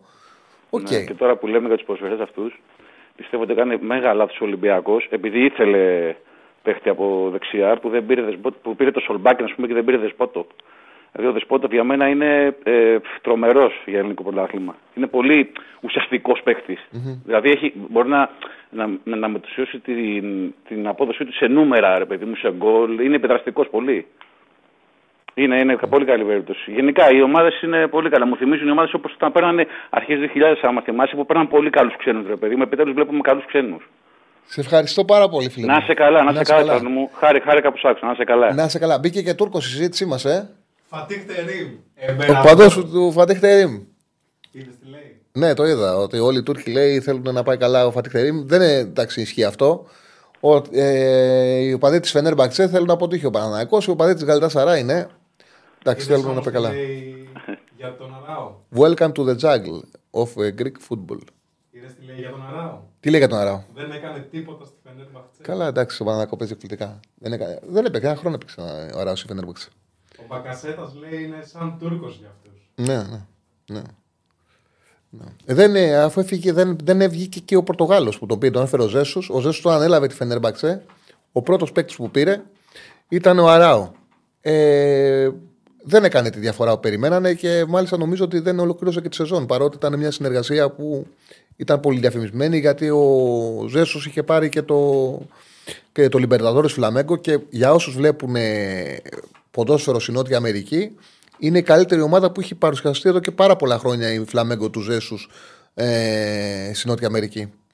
Πάμε στον επόμενο. Χαίρετε. Καλησπέρα. Καλησπέρα. Καλησπέρα. Καλό μήνα, Τσάρλι. Γεια σου, λέει. Καλό μήνα σε όλους. Ε, τρεις πα... ΑΕΚ, είμαι, Άκης με, λέ... Άκη με λένε. Τρεις παρατηρήσεις θέλω να κάνω. Παρατηρήσεις. Τρία θέματα θέλω να συζητήσουμε. Το πρώτο είναι ότι μου αρέσει πολύ στην ΑΕΚ από πέρσι ο τρόπος που κάνει μεταγραφές. Δηλαδή αυτό που έχει αλλάξει. Θέλω να πω, βλέπουμε Μουκουντή, βλέπουμε Πινέδα και τώρα το Ιούμπισιτς, ότι ψάχνει να βρει παίχτες οι οποίοι δεν είναι πολύ μεγάλα ονόματα. Σχεδόν άγνωστοι ήταν οι οποίοι παίζανε σε καλά πρωταθλήματα, είχαν μεταγραφεί σε αυτά, σε καλές ηλικίες και με μεταπολιτική αξία. Και γενικότερα θεωρώ ότι αυτό το μονοπάτι θα την οδηγήσει κάπου. Δεν ξέρω αν συμφωνείς ή αν διαφωνείς αυτό. Ε, σχεδόν άγνωστο τι εννοείς; Γιατί ο Λιούμπισιτς δεν είναι ένας άγνωστος παίκτης, είχε καριέρα. Ο Πινέδα ήταν. Εννοώ, ένας που- Παράδειγμα. Παράδειγμα. Πέρσι, ας πούμε, ο Χάμες Ροντρίγκες είχε προταθεί σχεδόν σε όλους. Α, οκ. Ναι, δεν είναι ρε παιδί μου, ναι, σταρ. Δεν είναι τα ονόματα. Δεν είναι σταρ. τα- Ναι, ναι, ναι, ναι, ναι. δεν ναι. είναι αυτό. Όχι, μα ο Αλμέιδα όταν ε, έκατσε και είναι πρόσφατο, νομίζω 20-25 μέρες, έκανε να μίλησε με τους ρεπόρτερ της ομάδας. Τους είπε ότι η φιλοσοφία του είναι καταρχάς λέει δεν πιστεύω στη μεταγραφική περίοδο του Ιανουαρίου και εμένα η φιλοσοφία μου είναι να παίρνουμε παίκτες σε μια ηλικία που είναι έτοιμοι να παίξουν, ε, δηλαδή όχι 19, 20, 24, 25, 26, ε, οι οποίοι με το που τους αγοράσουμε και θα έχουν να δώσουν στην ομάδα και αυτόματα θα είναι οικονομικό κεφάλαιο για την ομάδα. Το οποίο είναι σωστό και βλέπουμε ότι οι επιλογές του είναι τέτοιου στυλ ποδοσφαιριστές. Και θεωρώ ότι είναι σε, σε λογικό δρόμο. Ο Αλμέιδα έχει και το πλεονέκτημα ότι η πρώτη χρονιά πήρε double, πρωτάθλημα και κύπελο, το οποίο του δίνει τη δυνατότητα ακόμα και κάποιες ήττες να είναι διαχειρίσιμες, ακόμα και μια επιλογή να φέρει να παίξει δικό του το πιζάρο και να μην βγει καθόλου. Έχει αυτό το Νομίζω δικαίωμα. Δίνει, νομίζω δίνει δυνατότητα του βάζει έξτρα άγχος; Γιατί σε εκείνη τη συνέντευξη είχε πει ότι, κάπως, ότι τα πράγματα γίνανε κάπως ανάποδα. Δηλαδή πρώτα φτιάχνεις κάτι και μετά διεκδικείς και κατακτάς. Λέει εδώ τώρα απευθείας κατακτήσαμε. Όταν, Τώρα κατακτά, πρέπει να όταν μείνουμε. κατακτάς, Όταν κατακτά, έχεις πετύχει κάτι που μένει στην ιστορία. Πέτυχε πρωτάθλημα κύπελο. Ακόμα και ο χτύπα ξύλο, το οποίο δεν το πιστεύω, το αποκλείω. Πες ότι αποτε- αποτεχάνει παταγωδός Αλμίδα.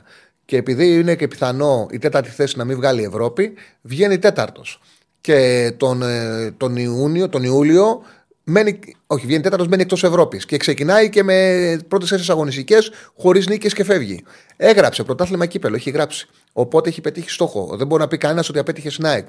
Είναι πολύ σημαντικό, ειδικά για μια ομάδα που έχει να πάρει και τόσα χρόνια πρωτάθλημα. Δεν το πήρε στον Ολυμπιακό, το πήρε στην ΑΕΚ που είχε να πάρει χρόνια πρωτάθλημα. Δηλαδή που δεν παίρνει κάθε χρόνο, είχε να πάρει από το 18, δεν ήταν που είχε πάρει με το Χιμένεθ. Και μετά πρέπει να κοιτάξουμε πολύ πίσω. Ε, το πρώτο double στην ιστορία, το τρίτο double στην ιστορία της, το πρώτο μετά από πάρα πολλά χρόνια. Αυτό μένει στην ιστορία, δεν μπορεί να το βγάλει κανένας. Οπότε είναι σημαντικό που το πετύχε. Έπεσε ο φίλος. Ε, Δυστυχώς έπεσε. Ε, άμα ξαναπάρει, θα τον βγάλουμε κατευθείαν. Ε, Είδες τι γίνεται άμα κάνουν like; ναι, βγαίνουν και από την Τουρκία. Μπράβο, πες τα, πες τα. Πες τα. Λοιπόν, πάμε στον επόμενο. Ε, λοιπόν, 2-10-22-05-444 το τηλεφωνικό μας ε, κέντρο. Κάλτε και βγαίνετε στον αέρα. Λοιπόν, πώς πάει το poll. Τσάμπι Αλόνσο κα- ε, είναι ο ιδανικός προπονητής για να αντικαταστήσει τον Κλοπ με 62%, Ζινεντίν Ζιντάν 21%, Ντε Τσέρμπι 9% και Νάγκελσμαν 8%. Ναι. Ναι. Οκ, εντάξει, ναι, λογικά το περίμενα και να σου πω την αλήθεια, περίμενα παραπάνω από το ένα στους δύο τον Αλόνσο, αλλά είναι και αγαπητός ο Ζιντάν. Γι' αυτό πήρε τόσο μεγάλο ποσοστό. Είμαι περίεργος να δω σε ποια ομάδα θα πάει ο Ζιντάν και πότε θα επιστρέψει, θα αποφασίσει να επιστρέψει. Ο Ζιντάν δεν καίγεται. Το είχα πει ότι είναι στο μυαλό του ένας προπονητής ο οποίος θέλει να βρίσκεται στη Ρεάλ και εκτός από τη Ρεάλ ήθελε την εθνική Γαλλίας, είχε συμφωνήσει, του την έχει χαλάσει ο Ντεσάμπ από την άποψη που την, όταν τα πάρει πήρε το παγκόσμιο κύπελο.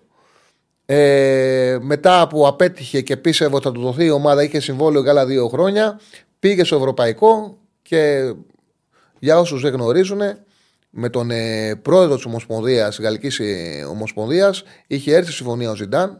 Όμως τι συνέβη, τρει-τέσσερι μέρες πριν ξεκινήσει το Μουντιάλ, έκανε την εξής δήλωση και είπε: Πιθανολογώ ότι το έκανε για να. Ε, γιατί δεν μπο- πίστευε και ο ίδιος θα πάει καλά η Εθνική Γαλλία. Είχε πάει σε άσχημο κλίμα στο Μουντιάλ παρότι είχε εκπληκτικό ρόστερ. Είπε ότι έχω ε, ανοιχτό συμβόλαιο Ντεσάμπ για να βάλει την υπογραφή του αν η ομάδα πάει στους τέσσερις. Αν δεν πάει στους τέσσερις, το συμβόλαιο του τελειώνει. Είναι συγκρίσιμο τι θα κάνω. Όλα τα γαλλικά μέσα μαζικής ενημέρωσης έλεγαν ότι έχει συμφωνία με τον Ζιντάν. Ε, σε περίπτωση όμως που η ομάδα πάει στα τελικά, εδώ είναι το συμβόλαιό του, βάζω κατευθείαν υπογραφή ανανέωσης και αυτό συνέβη. Η ομάδα πέρασε, πήγε και τελικό και ο Ντεσάν παρέμενε έτσι. Δεν έγινε αυτό το οποίο ήθελε ο Ζιντάν να αναλάβει την εθνική Γαλλίας και ο ίδιος έχει αποφασίσει να μείνει εκτός ε, δουλειάς. Πάμε στον επόμενο. να μείνει εκτός ε, Για πάρα πολύ καιρό. Καλησπέρα. Καλησπέρα. Καλησπέρα. Καλησπέρα. Καλησπέρα. Κλείσω το YouTube, φίλε, κλείστο. Το YouTube, γιατί ακούω την εκπομπή πίσω και δεν μπορούμε να μιλήσουμε. Κλείσω τη φωνή. Τελείως. Ναι, ναι. Ναι, Μπράβο. το κλείσα. Μπράβο, πάμε. Έλα, φίλε. Ναι, σ' ακούω. Ε, ο Τσάρλι, είμαι, ξεκίνα. Α, εντάξει, νόμιζα. Δεν πειράζει. Ε, από Θεσσαλονίκη, Κώστας ΠΑΟΚ. Γεια σου, Κώστα. Ακούγομαι. Καθαρά, πεντακάθαρα. Ωραία. Ε, θα ήθελα να πω ένα πράγμα. Βασικά, προχθές που είδα πάλι την εκπομπή σου, ήθελα να σε ρωτήσω, τον Μπακασέτα στο παιχνίδι στην Τούμπα, ποιος τον μάρκερε. Ο Πάουκ παίζει, ο Πάουκ παίζει ζώνη, δεν παίζει man to man. Από εκεί και πέρα ο χώρος ευθύνης του Μπακασέτα ήταν ο Μεϊτέ, που ήταν ε, πάρα πολύ καλό στο συγκεκριμένο παιχνίδι. Και πώς είναι τότε δυνατόν να βάζεις στην καλύτερη ενδεκάδα και τον Μεϊτέ και τον Μπακασέτα. Δεν είναι οξύμορο. Όχι, δεν είναι οξυμερό, γιατί αξιολογείς ε, αξιολογείς το τι κάναν τα δεκάρια της αγωνιστικής. Δεν, είχε, δεν είχαν συμβεί τρομερά πράγματα από, τους, από τα δεκάρια της αγωνιστικής. Δηλαδή, ο Τσούμπερ είχε δώσει μια πάσα στο πρωτοκόλ, τη δυσκολία του αγώνα, τη σημασία του αγώνα. Και για μένα το γεγονός ότι ο Παναναϊκός είχε σε πάρα πολύ κακή μέρα τους δύο εξτρέμ Σε, δεν πήρε ούτε επαφή μπάλας από το φόρ. Και ο Μπακασέτα σε ντέρμπι κατάφερε και πήρε το πέναλτι. Το έκανε γκολ. Και στο 93, σε μια ομάδα που δεν είχε την παραμικρή ανάπτυξη, στο 89-90 ήταν, συγγνώμη, έδωσε μια πολύ δύσκολη πάση στο Μλαντένοβιτς για να φτάσει στην ισοφάριση και να οδηγήσει μόνο σου σε δύο τέρματα τον Παναθηναϊκό που σαν εικόνα δεν ήταν ούτε για να πατήσει την περιοχή. Κατά τη δική μου κρίση είναι πολύ σημαντικό.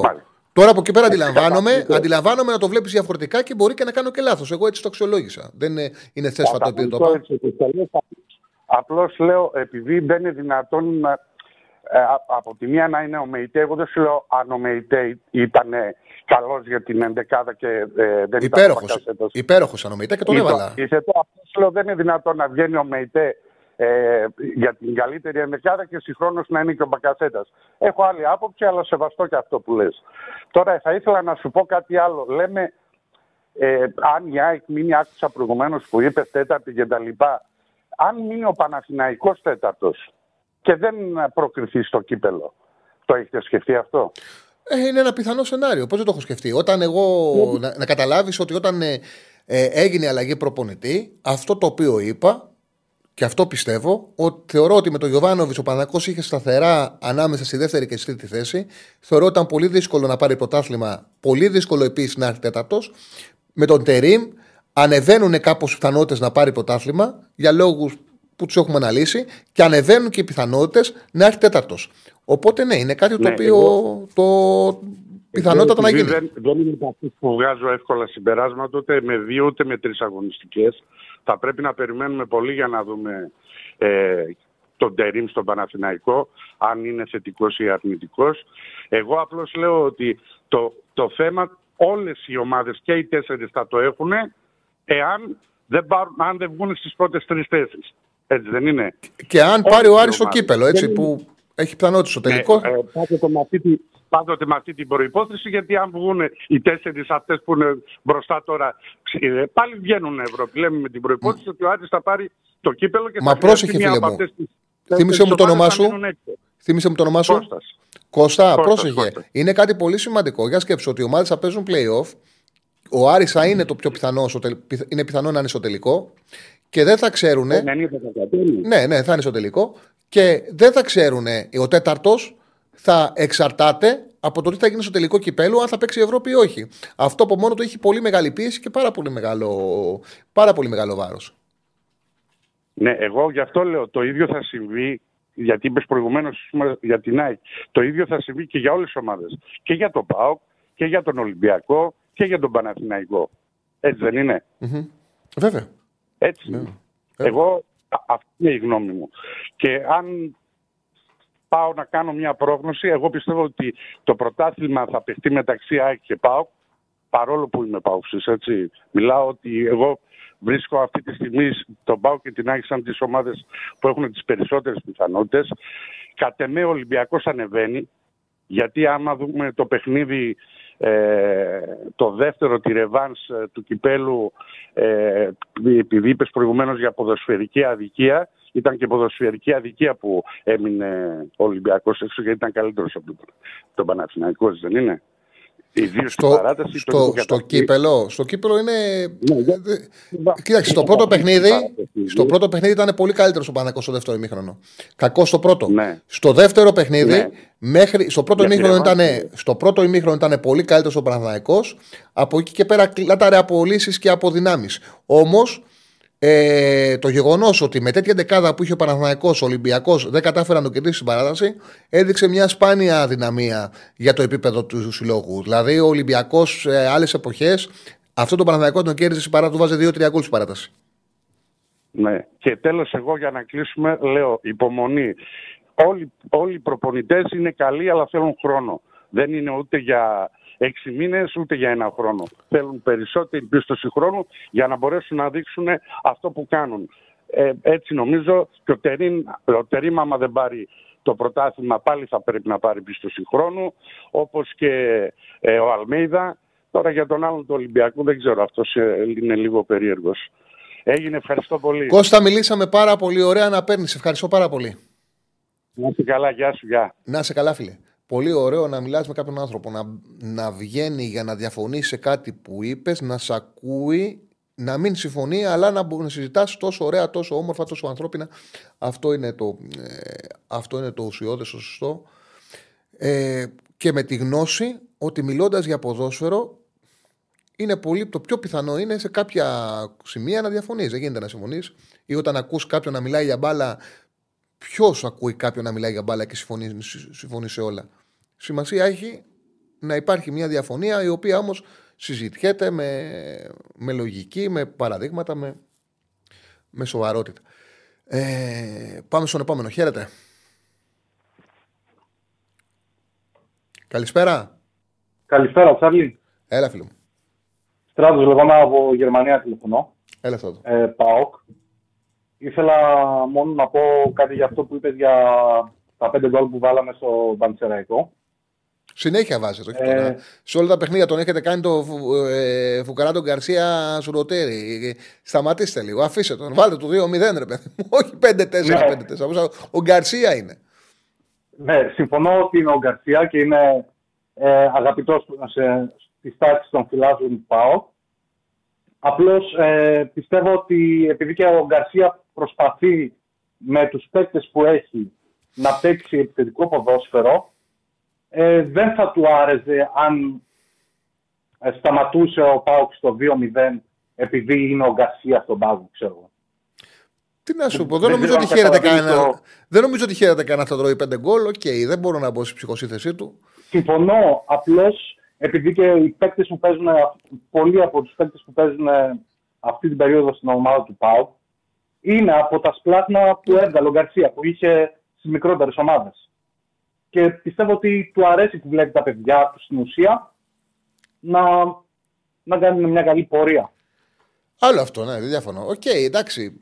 Το σχολίασα γιατί μου έκανε εντύπωση. Δηλαδή, περίμενα ειδικά το χτεσινό που ήταν αδιάφορο και είχε βάλει 4 στο προηγούμενο. Πραγματικά περίμενα να το σβήσει τελείως ο ΠΑΟΚ. Δηλαδή, λέω 2-0 και μετά θα αλλάζουν πάσες. Δεν περίμενα να τους αναβάλουν 5. Να με ειλικρινή μου κάνει εντύπωση. Τέλος πάντων. Ναι. Και κάτι ακόμα που ήθελα να πω είναι ότι δεν ξέρω αν είδες το. Δεν θυμάμαι τον παίκτη που. Πώς λέγεται ο αρχηγός του Πανσεραϊκού. Το πώς έκανε φάουλ στον ε, Κωνσταντέλια στο κέντρο. Για να Δεν το είδα το την μάτς. Δεν το επίθεση. είδα το μάτς χθες. Δεν το είδα το μάτς. Πιστεύω, αν δεις αυτή τη φάση, πιστεύω ότι έτσι, θα, αν και παουξής, έτσι θα έπρεπε να κάνει και ο Αράο φάουλ πάνω στον Τάισον. Βέβαια. Όταν βάλαμε το. Η αλήθεια γκολ είναι Παναθηναϊκό. ότι δεν τον πρόλαβε, αλλά ναι, έπρεπε με κάποιο τρόπο να, σταματη... να σταματηθεί. Ε, ούτε ο Βαγανίδη τον πρόλαβε. Βάτησε τούρμπο και τους Ναι. έφυγε, και, και τους έφυγε και του δύο. Μόνο με κάρτα, μόνο με φάουλ, με κάρτα στα- σταματιόταν ο Τάισον. Πολλές φορές σου φεύγει. Γι' αυτό το λόγο ο Παναναϊκό έπρεπε να έχει σχήμα να έχει δύο κεντρικούς κάφη σκληρούς για να μην μένει κανένας μόνος του. Ε, ο Πάοκ δεν παίζεται και εύκολα με άμυνα στη σέντρα. Θέλει πάρα πολύ δουλειά, πάρα πολύ δουλειά από τον Τερίμ και από τον Αλμέιδα για παράδειγμα. Γιατί ο, τόσο καιρό η ΑΕΚ έχει το πλεονέκτημα με τον Πάοκ. Ο Πάοκ όμως, αυτός ο Πάοκ είναι ο καλύτερος νομίζω ότι είναι τα τελευταία δυόμιση χρόνια που είναι με τον Λουτσέσκου. Αυτό το διάστημα από την ήττα με, τον, Πα- με την ΑΕΚ στη Φιλαδέλφια μέχρι σήμερα είναι το καλύτερο διάστημα της δεύτερης θητεία Λουτσέσκου με διαφορά. Ναι, και αν, αν τύχει, δεν ξέρω, αν τύχει και δεις τα στιγμιότυπα του Πάουκ Πανσεραϊκού, θα δεις σε δύο φάσεις από τη στιγμή που πέρασε τον ε, Κωνσταντέλια στο 10. Είναι η μία φάση του αρχηγού του Πανσεραϊκού που τον σταματάει, αγκαλιάζοντάς τον, να τον ρίξει κάτω. Και πριν βάλει τον γκολ ο Κωνσταντέλιας, πάλι έτσι προσπάθησε να του κάνει φάουλ ένας παίκτης του Πανσεραϊκού. Δηλαδή α, το παιδί πρέπει να το αγκαλιάζουν για να το ρίξουν, για να το σταματήσουν. Δεν, δεν, δεν μπορώ να καταλάβω. Ε, αυτό είναι πανέμορφο να Δεν βλέπουμε. σταματιέται. τέτοιες- Ε, βέβαια. Είναι πολύ όμορφο όμως. Πάρα πολύ όμορφο. Να βλέπουμε τέτοια, Έγινε, Σάρη. τέτοια παιδιά. Να είσαι καλά. Να βλέπουμε αυτό το ποδοσφαιριστή με αυτή την σπάνια τεχνική κατάρτιση που κάνει ένα παίκτη. Εγώ δεν μπορώ να θυμηθώ τα τελευταία χρόνια κάτι. Δεν μπορώ να θυμηθώ γενικά σε μικρό χώρο. Έχουμε βγάλει σπουδαίους παίκτες. Τέτοιο ταλέντο σε μικρό χώρο, τέτοιο ταλέντο σε δύσκολους χώρους να παίρνει ε, σπάνιες ποιοτικές ε, αποφάσεις με μια απίστευτη ηρεμία και χαμόγελο δεν μπορώ να το φανταστώ. Ο Τζίμας ακόμα είναι μικρός, έχει να φάει πολλά ψωμιά. Σίγουρα έχει ταλέντο. Βλέπεις ένα πρόσωπο το οποίο ούτε γωνίε δεν έχει, είναι στο πρόσωπο, ένα παιδί νέο, πολύ μικρό και κάνει κινήσεις φορ, σκοράρει, εκτελεί και σημαδεύει τέρμα. Ένα... Ε, έχει ταλέντο το τζίμα, είναι ξεκάθαρο. Δεν θα τον έβαζε. Ο, ο Λουτσέσκου δεν χαρίζει χρόνο. Δεν είναι, νομίζω ότι είναι εύκολο να περνάει ταλέντα. Άμα δεν δει ότι ο παίκτης μπορεί να προσφέρει, δεν τον βάζει. Ούτε το, ε, καν δεν δίνει ούτε χρόνο να πάρει δεκάλεπτο. Για να σε βάλει ο Λουτσέσκου πάει να πει ότι σε έχει αξιολογήσει ε, πάρα πολύ.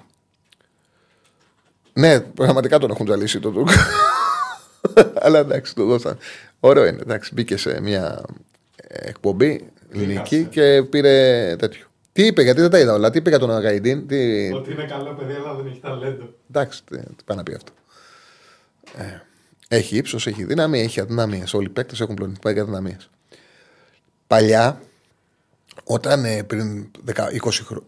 Ναι, τότε, όταν ήταν στη σπάργανά του το ίντερνετ ε, και δεν, είχαν, δεν υπήρχαν στατιστικά, δεν υπήρχε δυνατότητα να δεις ε, ποδοσφαιριστές. Ήταν μόνο να έχεις ε, εικόνα, να έχεις δει κάποιον παίκτη. Αυτό το οποίο έκανα για να μάθω τον, ε, πληροφορίες για ποδοσφαιριστές έμπαινα στα φόρουμ των ομάδων και συζήταγα μαζί τους. Ε, τότε θυμάμαι έτσι, ήταν και η πρώτη φορά που είχα βγει στο ραδιόφωνο. Ήταν η μέρα που είχε πάρει ο Παναγικό στο Σαριέγγι. Και ο αδερφός μου μιλάει, μιλάει Ισπανικά. Και είχα βάλει τον αδερφό μου στο παδού του Μπιλμπάου. Τον είχε πάρει από τον Μπιλμπάου ο Παναγικό. Με είχε καλέσει ο Θέμης στην εκπομπή. Δεν είχα ξεκινήσει ακόμα ραδιόφωνο. Είχε τύχει την προηγούμενη μέρα. Είχα κλείσει με το Sport Time ε, συνεργασία για να ξεκινήσω μετά από 20-25 μέρες. Τώρα μιλάμε για 2007. Καλοκαίρι. Έχει πάει Παναγικό Σαριέγγι και όταν ε, ανακοινώνεται η μεταγραφή. Κάνω αυτό, μπαίνω τον αδερφό μου, τον βάζω να μπει στο Instagram, στο, Instagram λέω, στο, στο φόρουμ των ομάδων του Bilbao, της Bilbao, να μιλήσει με τους οπαδούς. Αυτό που, κάνουμε, που κάναμε από μόνοι μας για να μάθουμε παίκτες και πραγματικά το τον είχαν θάψει. Όταν λέω τον είχαν θάψει, τον είχαν θάψει. Και είχα μια λύσα με αυτά το διάλογο που είχαμε και τον διαβα... Δεν ήξερα τότε πώς λειτουργούν στο ραδιόφωνο, ρε παιδί μου. Ήταν πιο. Έτσι... Τώρα δεν το έκανα αυτό. Δεν, πιο παιδικό, πιο. Δεν ήξερα. Μεγαλύτερος αθροισμό, όταν σκέφτομαι μικρός, και μεγαλύτερο αθροισμό, δεν το ήξερα. Και διάβασα κάποιους διαλόγους που είχα κάνει και το τι πιστεύανε ο Παλίτη Μπιλμπάου και τότε ήταν η εποχή που είχε γίνει ένα εξής περίεργος στο Παναθηναϊκό. Οι, οι παλιοί το θυμούνται, το ξέρουν δηλαδή, που βλέπω που είναι ραδιόφωνο. Ε, όπου είχε γίνει μια ομάδα επικοινωνίας ε, τότε υπέρ. Ε, υπέρ της οικογένειας, υπέρ ε, ε, επειδή θεωρούσαν ότι γίνεται πάρα πολύ κριτική και υπάρχει στόχος κόπιμος να πάρουν την ομάδα τους Φαρντογιάννηδες και να ε, ξεσκίζουν εσωτερικά οτιδήποτε καλό βγαίνει στον Παναναναϊκό είχαν φτιάξει και μια ομάδα επικοινωνίας όπου έβγαινε στα ραδιόφωνα ό,τι ακουγόταν έβγαιναν ε, ε, κατευθείαν να αντιπαραταθούν, να φωνάξουν είχαν, εντάξει, ήταν τρομερά ταλαντούχοι και απίστευτα ε, και, και είχαν και πνεύμα αλλά ήταν και πολύ σκληροί στο λόγος τους όπου ξαφνικά έβγαινε ένας μετά τον άλλον και τα χάσει. Και δεν ήξερα ότι ήταν ε, φυσιολογικό ότι θα συμβεί. Και εγώ κακομίρι βγήκα με χαρά να πω αυτά που ξέρω, να κάνω ανάλυση για το Σαρίκι που δεν την έκανε κανένας άλλος. Δηλαδή τότε δεν υπήρχε κανένα να ασχοληθεί να μάθει τι έκανα στο Μπιλμπάο και να κάνω ανάλυση μου. Και είχε γίνει ένας χαμός. Στην πραγματικότητα καλό μου έκανε γιατί τα πρώτα χρόνια τώρα το έχουν ξεχάσει, αλλά τα πρώτα χρόνια βγαίνανε ε, και λέγανε, έκανα εκπομπές και λέγανε σε θυμάμαι από εκείνη την εκπομπή που ήταν η πρώτη φορά που είχα βγει στο ραδιόφωνο και σε κάποιους είχε μείνει. Ε, αλλά τώρα μου ήρθε σαν σκέψη το, το πόσο έχουν εξελιχθεί τα πράγματα. Δηλαδή, ήταν ένας τρόπος, τώρα που μιλάτε με τον Τούρκο και κάνετε ερωτήσεις, ήταν ένας τρόπος τα πρώτα μου χρόνια σαν ε, δημοσιογράφος να μάθω κάποια πράγματα για παίκτες που ερχόντουσαν και δεν γνώριζα. Έμπαινα στο φόρουμ και μίλαγα με τους οπαδούς. Σε τις περισσότερες φορές ήταν σωστά αυτά που σου λέγανε, γιατί ο παδός ξέρει τον παίχτη. Υπήρξαν και κάποιες περιπτώσεις που μπορώ να πω ότι έγιναν κάποια λάθη, αλλά τις περισσότερες φορές ήταν εύστοχοι στην αξιολόγησή τους.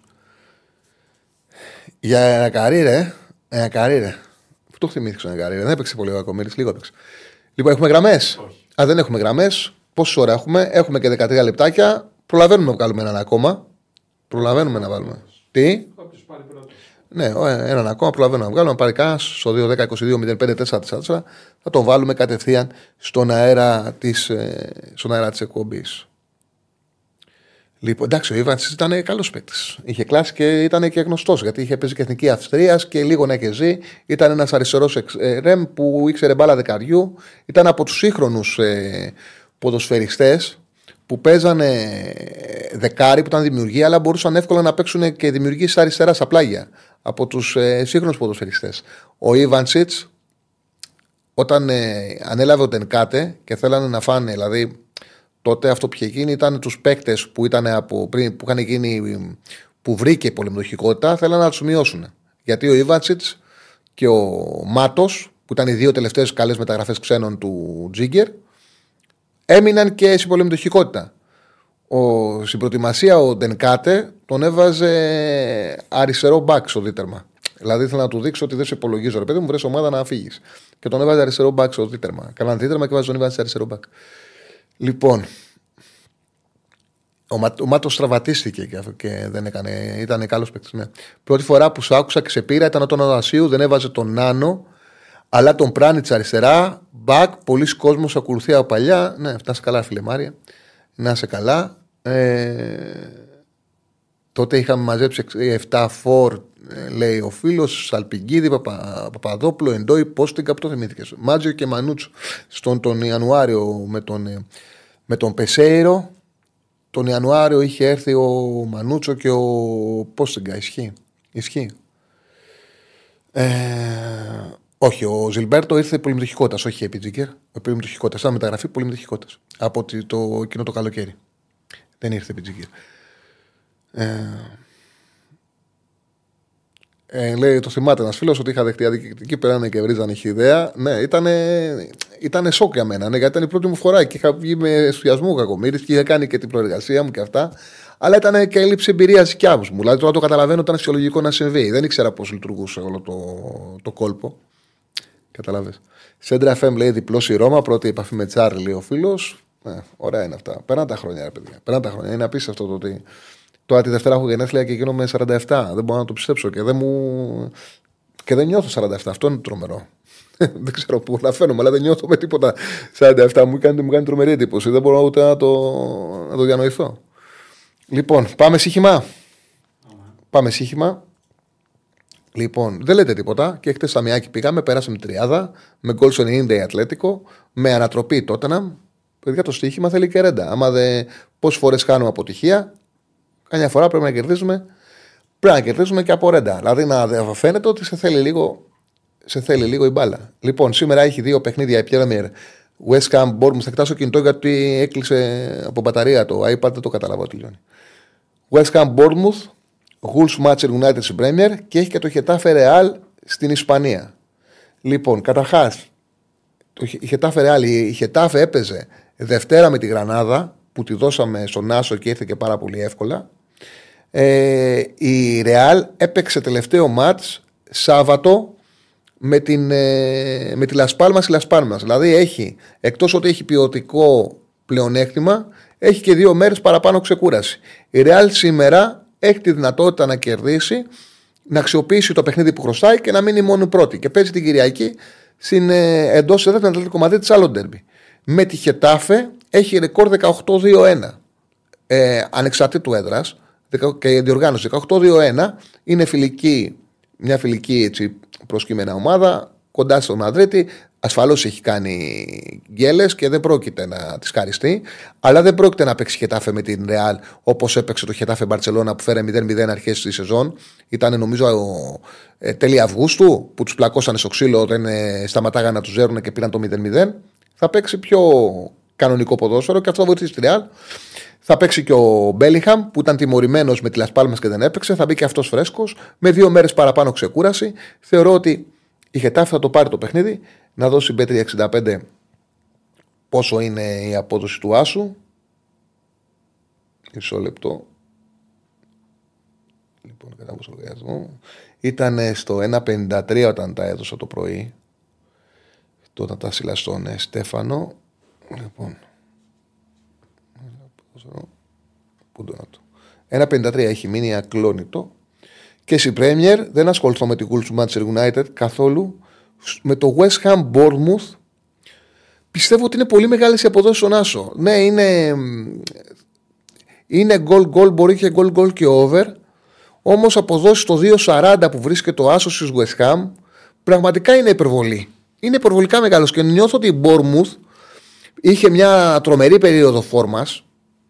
Πολύ μεγάλη, πολύ φόρμα, μεγάλη φόρμα με 6 μάτς, 5 νίκες, μια ισοπαλία, με καλό ποδόσφαιρο. Δείχνει ότι έχει πέσει. Δηλαδή, έχασε εύκολα τότε 3-1, που η τότε δεν ήταν σε καλά της και ήταν και με απουσίες. Ε, έχασε 0-4 από τη Λίβερπουλ. Βλέπω μια πτώση. Επίσης, ο West Ham έχει μια ξεκούραση 10 ημερών και πάρα πολύ ωραίες επιστροφές. Ο, ο Κούντους ε, γυρνάει και παίζει στην 11. Ο Άλβαρες ε, φαίνεται ότι θα ξεκινήσει, μπαίνει στην 11 και αυτός. Φρέσκια είναι, έχει να παίξει 10 μέρες, έχει ξεκουρασεί ο West Ham και αν κερδίσει, ε, απο, ε, μένει σταθερά στην έκτη θέση, μειώνει στους 5 βαθμούς την τετράδα. Δεν μπορώ να καταλάβω για ποιο λόγο να δίνεται τόσο ψηλά ο Άσος τη West Ham με την Bournemouth. Την είχε κερδίσει και τα δύο τελευταία χρόνια. Μου αρέσει πάρα πολύ η απόδοση. Μαζί με τον Άσο της Real γίνεται ένα ωραίο παρολί. Πλησιάζει το, το 4. Νομίζω είναι πάνω από 3,5 με 4. Μια χαρά είναι. Ε, ε, αυτό το δίδυμο. Λοιπόν, Όποτε έχω παίξει ο φίλος West Ham, την έχω χάσει. Φίλε μου, μην την παίζει, παρακαλούμε, μην την παίξεις, μην την ακουμπήσεις. Η West Ham, άμα από την παίζει. Αυτά είναι προσωπικά. Ο καθένας έχει τα δικά του. Εγώ, για πολύ καιρό, γιατί αυτά είναι ο καθένας τα κολλήματά του. Αλλά είναι κάποια κολλήματα που δεν μπορεί να τα γράψεις. Δηλαδή, όταν ε, κάνεις, ε, ε, γράφεις ένα, για ένα παιχνίδι, δεν μπορεί να γράψεις το προσωπικό σου φετίχ, το προσωπικό σου κόλλημα γιατί αυτό δεν αφορά τον κόσμο. Εγώ, για παράδειγμα, όταν έχει μια ομάδα, πρόσεξε, νίκη, ισοπαλία, νίκη, ισοπαλία, ή, ή ήττα, ρε παιδί μου, αλλά να έχει νίκη, ισοπαλία, ήττα, νίκη. Δηλαδή, μια φορά τα δύο χρόνια να κερδίζει, γιατί υπάρχουν τις παραδόσεις. Αν βλέπω ότι πέφτει σε γκέλα, δεν το παίζω ποτέ, ούτε το δίνω. Το αποφεύγω. Αν βλέπω ότι πέφτει σε νίκη, το δίνω. Δηλαδή που δεν έχει σερή, και ούτε δικαιολογείται. Μια βλακεία είναι, δεν δικαιολογείται από τίποτα. Το να κάνει νίκη σοπαλία, νίκη σοπαλία, νίκη σοπαλία. Αλλά εμένα στο μάτι με επηρεάζει. Δεν μπορώ να γράψω όμως ότι ε, ε, κέρδισε πρόπερση, έχασε πέρσι, είχε γίνει αυτό πριν 4, πριν 5, πριν 6 χρόνια. Οπότε τώρα είναι η νίκη. Αυτό είναι προσωπικό δικό μου. Καταλάβατε, δεν είναι. Ο καθένας στο σύγχυμα έχει τα κολλήματά του. Είναι τζόγος. Είναι λεφτά βάζεις. Σημασία βέβαια έχει να μην το κάνουμε τζόγο, να το κάνουμε το παιχνίδι τεχνικό. Ε, και να το ξαναλέω, είναι πάρα πολύ σημαντικό, πάρα πολύ σημαντικό ότι δεν υπάρχει η πολυτέλεια στη ζωή που ζούμε να κάνουμε κακό στον εαυτό μας για να παίζουμε τζόγο. Ένας άντρας, καταλαβαίνω και εγώ παίζω σύγχυμα. Καταλαβαίνω ότι είναι ωραίο να βλέπεις ποδόσφαιρο και να ποντάρεις και κάτι και να έχει τέτοιο, αλλά στα όρια ε, των χρημάτων που μπορείς και δεν κάνουν κακό ούτε σε σένα ούτε στους ανθρώπους που αγαπάς. Αυτό είναι το πιο σημαντικό γιατί προβλήματα η ζωή έχει, δύσκολη είναι η ζωή. Μην βάζουμε ένα παραπάνω στον εαυτό μας με τίποτα. Ε, λοιπόν, έχουμε και τέσσερα λεπτάκια. Και το ξαναλέω, εγώ την υγεία μου τη βρήκα έτσι. Εγώ ασχολούμαι όλη μέρα με το σύγχυμα. Όλη μέρα με το σύγχυμα. Όχι, όλη μέρα με το ποδόσφαιρο ασχολούμαι. Αλλά λόγω δουλειάς ασχολούμαι και όλη μέρα με τις ομάδες και να ψάξω να βρω τι θα ποντάρω, τι θα δώσω, τι θα γράψω. Δηλαδή, έχω πολύ σημαντική ενασχόληση και Έχω και εικόνα για αυτά τα οποία γράφω και δίνω. Ασχολούμαι πολύ. Όταν για ένα διάστημα που πραγματικά είχα ξεφύγει, έκανα πολύ και ζημιά οικονομική στον εαυτό μου. Τα τελευταία 6-7 χρόνια, μπορεί και παραπάνω τώρα το σκεφτόμαι, πρέπει να είναι 8-9, που είμαι μόνιμα κερδισμένος, το έκανα επειδή πήγα σε ένα σταθερό ποντάρισμα που μπορεί να αντέξει η τσέπη μου. Δηλαδή, λέω κάθε εβδομάδα παίζω, παίρνω αυτές τις κάρτες γιατί δεν θέλω να μπαίνω άμεσα από το λογαριασμό μου. Θέλω να μπαίνω σε αυτή τη διαδικασία. Παίρνω αυτά τα λεφτά για να. και δεν ξεφεύγω ποτέ παραπάνω. Οπότε με αυτό το πράγμα τι κάνεις; Έχεις ταβάνι στα λεφτά τα οποία χάνεις, δεν έχεις ταβάνι στα λεφτά που κερδίζεις. Γιατί με τα λεφτά τους, δηλαδή όταν πιάσω ένα δελτίο, με τα λεφτά των εταιριών, ποντάρω παραπάνω. Βάζω παραπάνω ποντάρισμα.